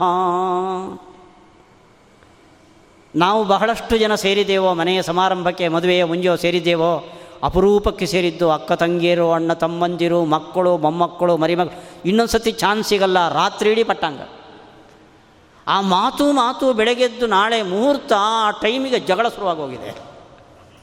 ಒಳಗೆ ಅಡುಗೆ ಮನೆಯಲ್ಲಿ ಜಗಳ. ವಾಸೆ ಬಹೂನಾಂ ಕಲಹ. ಬೇಡ, ನಾವು ತುಂಬ ಜನ ಎಲ್ಲ ಗಂಡ ಹೆಂಡತಿ ಎದುರುಗಡೆ ಟಿ ವಿ ನೋಡ್ತಾ ಕೂತಿದ್ದೀವಿ ಅಂದರೆ, ಟಿ ವಿ ನೋಡ್ತಾ ಇದ್ದರು ಮಧ್ಯೆ ಅಡ್ವರ್ಟೈಸ್ಮೆಂಟ್ ಬರುವಾಗ ಪಕ್ಕದ ಮನೆ ಹರಿದಾಸ್ ಭಟ್ರು ಹೀಗಂತೆ ನೋಡೋ ಶುರುವಾಗುತ್ತೆ. ಭವೇದ್ ವಾರ್ತಾದ್ವಯೋರಪಿ, ಆ ಮಠದ ಸ್ವಾಮಿಗಳ ಕತೆ ಹೀಗಂತೆ ಅಂತ ಕೂತಲ್ಲಿ ಪಾಪ ಸಂಗ್ರಹ. ಮಾಡಿದವರ ಪಾಪ ಆಡಿದವನ ಮೇಲೆ ಅಂತಿದೆಯಲ್ಲ, ಇದು ಧರ್ಮಶಾಸ್ತ್ರದ ನೀತಿ. ಇದು ಮತ್ತೊಬ್ಬರ ತಪ್ಪನ್ನು ನೀವು ಆಡಿಕೊಂಡ್ರೆ ಅವರು ಮಾಡಿದ ತಪ್ಪಿನ ಪಾಪದ ಪಾಲುದಾರಿಕೆ ನಿಮಗೂ ಬರ್ತದೆ. ಹೀಗೆ ಬಹಳಷ್ಟು ಜನ ಸೇರಿದರೋ ಮಾತಿನ ಗದ್ದಲ, ಇಬ್ಬರೇ ಕೂತುವೋ ಊರಿನ ಸಮಾಚಾರ ಇಲ್ಲ. ಇಬ್ಬರಲ್ಲಿ ನಮ್ಮಲ್ಲಿ ಏನಾದರೂ ಸಾಧನೆ ಆಗಬೇಕಾದರೆ ಏಕ ಏವ ಚರೇತ್ತಸ್ಮಾತ್, ಒಬ್ಬಂಟಿಕನಾಗಿರಬೇಕು. ನೀವು ಹೆಂಡತಿ, ಮಕ್ಕಳು, ಮನೆ, ಮಠ ಎಲ್ಲ ಇಟ್ಕೊಳ್ಳಿ, ನಿಮ್ಮ ಶ್ರೇಯೋ ಮಾರ್ಗಕ್ಕೆ ಅವರು ಯಾರೂ ಬರೋದಿಲ್ಲ. ಅಲ್ಲಿ ಹೋದ ಮೇಲೆ ನಿನಗೆ ಎಷ್ಟು ಹೆಂಡಂದಿರಿದ್ರು, ಎಷ್ಟು ಮಕ್ಕಳಿದ್ರು, ಎಷ್ಟು ಮೊಮ್ಮಕ್ಕಳಿದ್ರು ಅಂತ ಅವನು ಕೇಳೋದಲ್ಲ. ನೀನು ದೇವರು ಕೊಟ್ಟ ಕೈಕಾಲುಗಳನ್ನು, ಸಂಪತ್ತನ್ನು ವಿನಿಯೋಗ ಮಾಡಿ ಎಷ್ಟು ಪುಣ್ಯ ಸಂಪಾದನೆ ಮಾಡಿದ್ದಿ ಅಂತ ಅವನು ಕೇಳೋದು. ಅವನಿಗೆ ಲೆಕ್ಕಾಚಾರ ಬರೋದು ಅದು ಮಾತ್ರ. ಅಧ್ಯಾತ್ಮದ ಸಾಧನೆಯಲ್ಲಿ ಮನುಷ್ಯ ಒಬ್ಬಂಟಿಗ, ಪ್ರಾಕ್ಸಿ ಇಲ್ಲ. ಅಲ್ಲಿ ನನ್ನ ಪರವಾಗಿ ನೀನು ಜಪ ಮಾಡು, ನಿನಗೆ ದಕ್ಷಿಣೆ ಕೊಡ್ತೇನೆ ಅನ್ನುವಂತಿಲ್ಲ ಅಲ್ಲಿ. ಆದ್ದರಿಂದ ಏಕ ಏವ ಚರೇತ್ತಸ್ಮಾತ್, ನಿಮ್ಮ ಅಧ್ಯಾತ್ಮ ಸಾಧನೆಯಲ್ಲಿ ನೀವು ಉನ್ನತ ಮಟ್ಟಕ್ಕೆ ಏರಬೇಕಾದರೆ ನೀವು ಏಕಾಕಿಗಳಾಗಿದ್ದರೆ ಮಾತ್ರ ಸಾಧ್ಯ. ಇದನ್ನು ಈ ಹೆಣ್ಣು ಮಗಳ ಕೈಯ ಬಳೆಯಿಂದ ನಾನು ಕಲಿತುಕೊಂಡೆ. ಅದಕ್ಕೋಸ್ಕರ ಎಲ್ಲ ಬಿಟ್ಟು ಹೊರಬಂದಿದ್ದೇನೆ. ಇದನ್ನು ಯಥಾವತ್ತಾಗಿ ನಮಗೆ ಇಟ್ಟುಕೊಂಡ್ರೆ ನಾವು ನಾಳೆ ಕಾಶಿಗೋ ಬದರಿಗೋ ಹೊರಡಬೇಕು. ಆದರೆ ನಮಗೆ ಎಷ್ಟು ಬೇಕೋ ಅಷ್ಟನ್ನು ಇಟ್ಕೊಳ್ಳೋಣ. ನೋಡಿರಿ, ಏಕಏವ ಚರೇತ್. ನಾವು ಸಂಸಾರ ಕಟ್ಕೊಂಡವರು ಏಕಏವ ಚರೇತ್ ಅಂತ ಇವತ್ತು ಭಾಗವತ ಕೇಳಿದ ಕೊಳ್ಳೆ ನಾಳೆ ಹೊರಟು ಬಿಟ್ಟರೆ ಅವ್ರು ನಮ್ಮನ್ನು ನಂಬ್ಕೊಂಡವ್ರ ಗತಿ ಬೇಕಲ್ಲ. ಇಷ್ಟಕ್ಕೆ ಮಿನಿಮೈಸ್ ಮಾಡ್ಕೊಳ್ಳೋಣ. ನಮಗೆ ನೋಡಿ, ದಿನಕ್ಕೆ ಒಂದಿಷ್ಟು ಸಮಯ ಅಂತ ನಾವು ಅಧ್ಯಾತ್ಮಕ್ಕೆ, ದೇವ್ರ ಪೂಜೆಗೋ, ಸಂಧ್ಯಾ ವಂದನೆಗೋ, ಧ್ಯಾನಕ್ಕೋ, ಏನಕ್ಕೋ ಒಂದು ಇಟ್ಕೊಂಡಿರ್ತೀವಿ. 1 ಗಂಟೆನೋ, ಅರ್ಧ ಗಂಟೆನೋ, 10 ನಿಮಿಷನೋ ಇಟ್ಕೊಂಡಿದ್ದೀವಿ. ನೀವು ದೇವರ ಮನೆಗೆ ಆ ಸಂಕಲ್ಪದಿಂದ ಧ್ಯಾನಕ್ಕೋ, ಪೂಜೆಗೋ, ಸಂಧ್ಯಾ ವಂದನೆಗೋ ಹೋದರೆ ಏಕಏವ, ಒಬ್ಬರೇ ಆಗಿರಲಿ. ಕಣ್ಣು ಮುಚ್ಚಿ ಧ್ಯಾನ ಮಾಡಿ ಗಾಯತ್ರಿ ಜಪ ಮಾಡುವಾಗ ಅಡಿಗೆ ಮನೆಯಿಂದ ಕುಕ್ಕರ್ ಶಬ್ದ ಕೇಳಿದ ಕೂಡಲೇ ಯಾವ ತಿಂಡಿ ಅಂತ ಕೇಳೋಕ್ಕೆ ಹೋಗ್ಬೇಡ್ರಿ ನಿಮ್ಮ ಮನಸ್ಸು. ಆ ಸಮಯದಲ್ಲಾದರೂ ನೀವು ಏಕಾಕಿಗಳಾಗಿರಲಿ, ಡಿಟ್ಯಾಚ್ ಆಗಿರಲಿ ನಿಮ್ಮ ಸಂಸಾರದಿಂದ. ಹೊರಗೆ ಬನ್ನಿರಿ, ಮಕ್ಕಳು ಮೊಮ್ಮಕ್ಕಳು ಮುದ್ದಿಸ್ರಿ ಏನು ಬೇಕಾದ್ರೆ ಮಾಡಿರಿ. ವ್ಯಾಸರು ಕುಮಾರಿಯ ಬಳೆಯಿಂದ ಕಲಿತ ಪಾಠವನ್ನು ನಮ್ಮ ಮುಂದೆ ಕೃಷ್ಣನ ಬಾಯಿಯಲ್ಲಿ ಏನು ಆಡಿಸಿದ್ದಾರೋ ಅದನ್ನು ಇಷ್ಟಕ್ಕೆ ಮಿನಿಮೈಸ್ಗೊಳಿಸಿದರೂ ಸಾಕು, ದೊಡ್ಡ ಅಧ್ಯಾತ್ಮದ ಸಾಧನೆಯನ್ನು ಮಾಡುತ್ತೇವೆ. ನಮಗೆ ಜಪನೋ, ಪೂಜನೋ, ಅಧ್ಯಾತ್ಮದ ಧ್ಯಾನನೋ ಇವೆಲ್ಲ ಒಂದು ರಿಲ್ಯಾಕ್ಸ್ ಆಗಿದೆ. ಇಡೀ ದಿನ ಸಂಸಾರ, ಅಡಿಗೆ, ಇನ್ನೊಂದು ಮಕ್ಕಂದು ಸಾಕಾಗೋಯಿದೆ, ಒಂದಿಷ್ಟು ಕಣ್ಮುಚ್ಚಿ ಕೂತ್ಕೊಳ್ಳೋಣ ಅಂತ.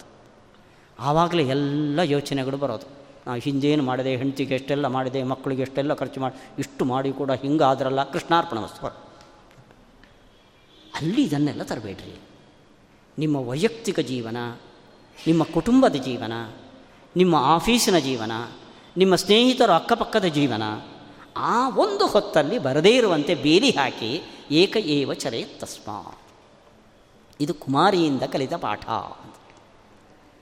ಇನ್ನು ಒಂದು ಏಷ್ಯೆ ವಿದೇಹ ನಗರದಲ್ಲಿ, ಇದು ಐತಿಹಾಸಿಕ ಘಟನೆ, ಬರೇ ಕತೆ, ಕಟ್ಟುಕಥೆಯಲ್ಲ.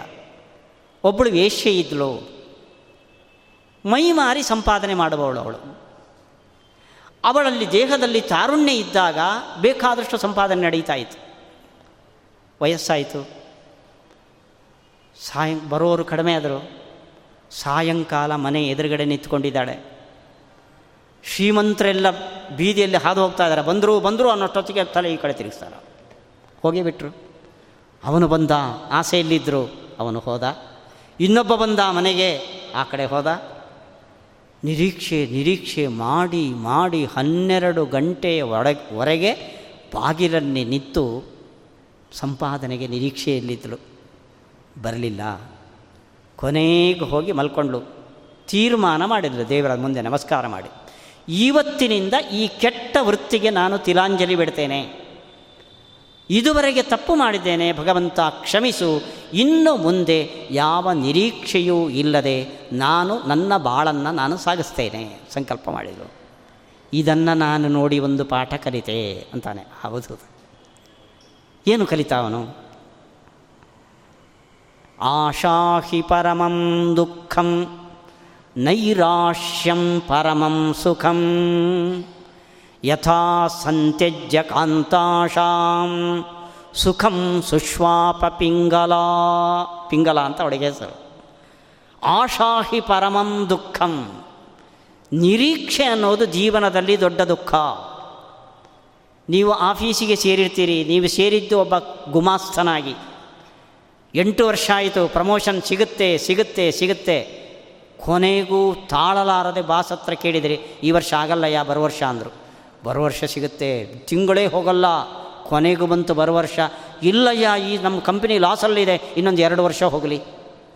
2 ವರ್ಷ ಕಾಯ್ತೀರಿ, ಜೀವನ ಇಡೀ ಪ್ರಮೋಷನೇ ಇಲ್ಲ. ಆಸೆಯಲ್ಲೇ ಕಳೆದ್ರಿ, ರಾತ್ರಿ ನಿದ್ದೆ ಬರಲ್ಲ. ಆಶಾಹಿ ಪರಮಂ ದುಃಖಂ. ಅವಳು ಎದುವರೆಗೆ ನಮ್ಮನೆಗೆ ಬರ್ತಾರೆ ಬರ್ತಾರೆ ಬರ್ತಾರೆ ಅಂತ ನಿರೀಕ್ಷೆಯಲ್ಲಿದ್ದಳು, ಅದುವರೆಗೆ ನಿದ್ದೆ ಬರಲಿಲ್ಲ. ನನಗೆ ಯಾರ ಅಪೇಕ್ಷೆಯೂ ಇಲ್ಲ, ಜೀವನದಲ್ಲಿ ನಾನೊಬ್ಬಳೇ ಎಂತ ಯಾವತ್ತು ತೀರ್ಮಾನ ಮಾಡಿದ್ಲೋ, ಸುಖಂ ಸುಶ್ವಾಪ ಪಿಂಗಲ, ಗೊರಕೆ ಹೊಡೆದ್ರು ಮಕ್ಕಳು. ನಮ್ಮ ನಾಗರಿಕ ಜೀವನ ಇದೇನೆ. ನಾವು ಜೀವನದಲ್ಲಿ ಆರಂಭದಲ್ಲಿ ಒಂದು ಟಾರ್ಗೆಟ್ ಇಟ್ಕೊಳ್ತೀವಿ. ಓದಿದ್ದೇವೆ, ಒಂದು ಒಳ್ಳೆಯ ಕೆಲಸ ಸಿಗಬೇಕು, ಸಿಕ್ತು. ಒಂದು ಒಳ್ಳೆ ಹೆಣ್ಣು ಮದುವೆ ಆಗಬೇಕು, ಆಯಿತು. ಮುಂದೆ ಒಳ್ಳೆ ಮಗು ಆಗಬೇಕು, ಆಯಿತು. ಅಲ್ಲಿಗೆ ಒಬ್ಬರಿದ್ರಿ, ಹೆಂಡತಿ ಆಯಿತು, ಮಕ್ಕಳಾಯಿತು, ಖರ್ಚಿಗೆ ಸಾಲದೇ ಬಂತು. ನನ್ನ ಸಂಪಾದನೆ ಕಡಿಮೆ ಇದೆ, ಇದನ್ನು ಬಿಟ್ಟು ಬೇರೆ ಕೆಲಸಕ್ಕೆ ಕೈ ಹಾಕಬೇಕು. ಬೇರೆ ಕೆಲಸಕ್ಕೆ ಕೈ ಹಾಕಿದ್ರಿ, ಒಂದು 10,000 ರೂಪಾಯಿ ಜಾಸ್ತಿ. ನಿಮ್ಮ ಖರ್ಚು 10,000ಕ್ಕೆ ಅಡ್ಜಸ್ಟ್ ಮಾಡಿದ್ರಿ. 2 ವರ್ಷ, 3ನೇ ವರ್ಷ 10,000 ಸಾಲಲ್ಲ. ಇಡೀ ಜೀವನ ನೆಕ್ಸ್ಟು ನೆಕ್ಸ್ಟು ನೆಕ್ಸ್ಟು ನೆಕ್ಸ್ಟು ಇಲ್ಲೇ ಹೋಗುತ್ತೆ. ಅಕ್ಕಪಕ್ಕದ ಮನೆಯಲ್ಲಿ ಏನು ಟಿ ವಿ ರೀ, ಏನು ಫ್ರಿಜ್ ರೀ, ಏನು ಏರ್ ಕೂಲು, ಓಹೋ ವೈಭವದೆ. ನಮ್ಮ ಮನೆಗೆ ಬರಬೇಡು ಅಂತಾಳೆ ಅವಳು, ಬಂದವಳು. ಸಾಲ ಸೋಲ ಮಾಡಿ ತಗೊಳ್ತೀರಿ, ತೀರ್ಸೋಕ್ಕಾಗಲ್ಲ. ಕೊನೆಗೊಂದು ದಿವಸ ಪೇಪರ್ನಲ್ಲಿ ವಾರ್ತೆ, ಯಜಮಾನರು ಸಾಲದ ಕೊರಡಿಗೆ ಒಡ್ಡಿ ಜೀವನ ಮುಗಿಸಿದ್ದಾರೆ. ಆಶಾಹಿ ಪರಮಂ ದುಃಖಂ ನೈರಾಶ್ಯಂ ಪರಮಂ ಸುಖಂ. ನೈರಾಶ್ಯ ಅಂದರೆ ಆಸೆ, ಅಂದರೆ ನಿರೀಕ್ಷೆಯಲ್ಲಿ ಇಡಬೇಡ್ರಿ. ನಿಮಗೆ ಇವತ್ತು ಏನು ಬಂತೋ ಅದನ್ನು ಧಾರಾಳವಾಗಿ ನೆಮ್ಮದಿಯಿಂದ ಖರ್ಚು ಮಾಡಿರಿ. ನಿಮ್ಮ ತಿಂಗಳಿನ ಆದಾಯ ಎಷ್ಟೋ ಅದಕ್ಕೆ ಸರಿಯಾಗಿ ಟೈಮ್ ಟೇಬಲ್ ಹಾಕ್ಕೊಂಡು ಅದಕ್ಕೆ ಅನುಗುಣವಾದ ಜೀವನವನ್ನು ನಡೆಸಿ. ವ್ಯಾಸರ ಮಾತು, ದುಃಖಿ ದುಃಖಾಧಿಕಂ ಪಶ್ಯೇತ್. ದುಃಖ ಇದ್ದವನು, ದುಃಖ ಇಲ್ಲದವರು ಯಾರೂ ಇಲ್ಲ. ದುಃಖ ಇದ್ದವನು ತನಕ್ಕಿಂತ ಹೆಚ್ಚು ದುಃಖ ಇರುವವನು ನೋಡಬೇಕಂತ, ತನಕ್ಕಿಂತ ಹೆಚ್ಚು ಸುಖ ಇರುವವರು ನೋಡಬಾರ್ದಂತ. ಹೆಚ್ಚು ದುಃಖ ಇದ್ದವರು ನೋಡಿದ್ರೆ ಅವನಿಗಿಂತ ನಾನು ವಾಸಿ ಅಂದ್ಕೊಳ್ಬೇಕು.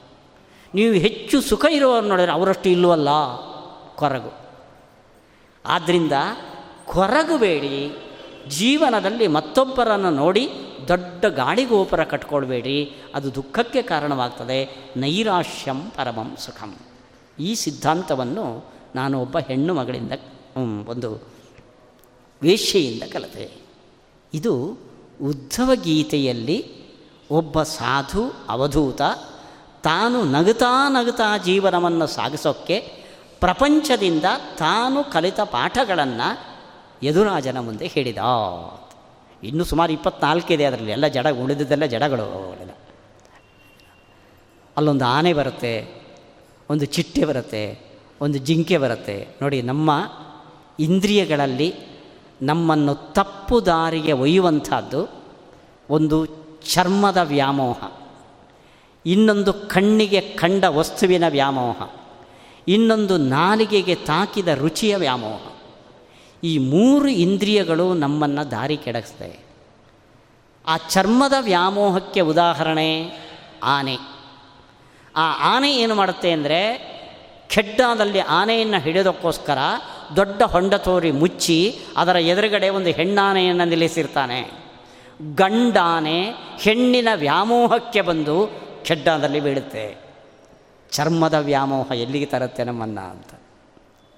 ಕಣ್ಣು, ಚಿಟ್ಟೆ ದೀಪ ಹತ್ತಿರ, ನೀವು ಮಳೆಗಾಲದಲ್ಲಿ ದೀಪದ ಹುಳು ಅಂತ ಹೇಳ್ತೇವೆ ನೋಡಿ, ಆ ದೀಪ ಹಚ್ಚಿದರೆ ಅದರ ಬೆಳಕಿಗೆ ಆಕರ್ಷಿತವಾಗಿ ಹೊಡೆದು ಹೊಡೆದು ಹೊಡೆದು ಹೊಡೆದು ಕೊನೆಗೊಂದು ದಿವಸ ತಾನೇ ಪ್ರಾಣ ಬಿಡುತ್ತೆ. ಇದು ಕಣ್ಣಿನ ಆಕರ್ಷಣೆಗೆ ಒಳಗಾದರೆ ಆಗುವ ವ್ಯತ್ಯಾಸ.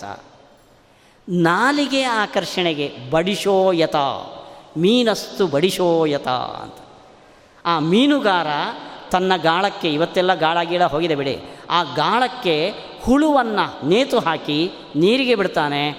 ಆಹಾರದ ಆಸೆಯಿಂದ ಮೀನು ಕಚ್ಚುತ್ತೆ, ಕೊಕ್ಕೆಗೆ ಸಿಕ್ಕಾಕೊಳ್ಳುತ್ತೆ, ಪ್ರಾಣಾರ್ಪಣೆ ಮಾಡುತ್ತೆ.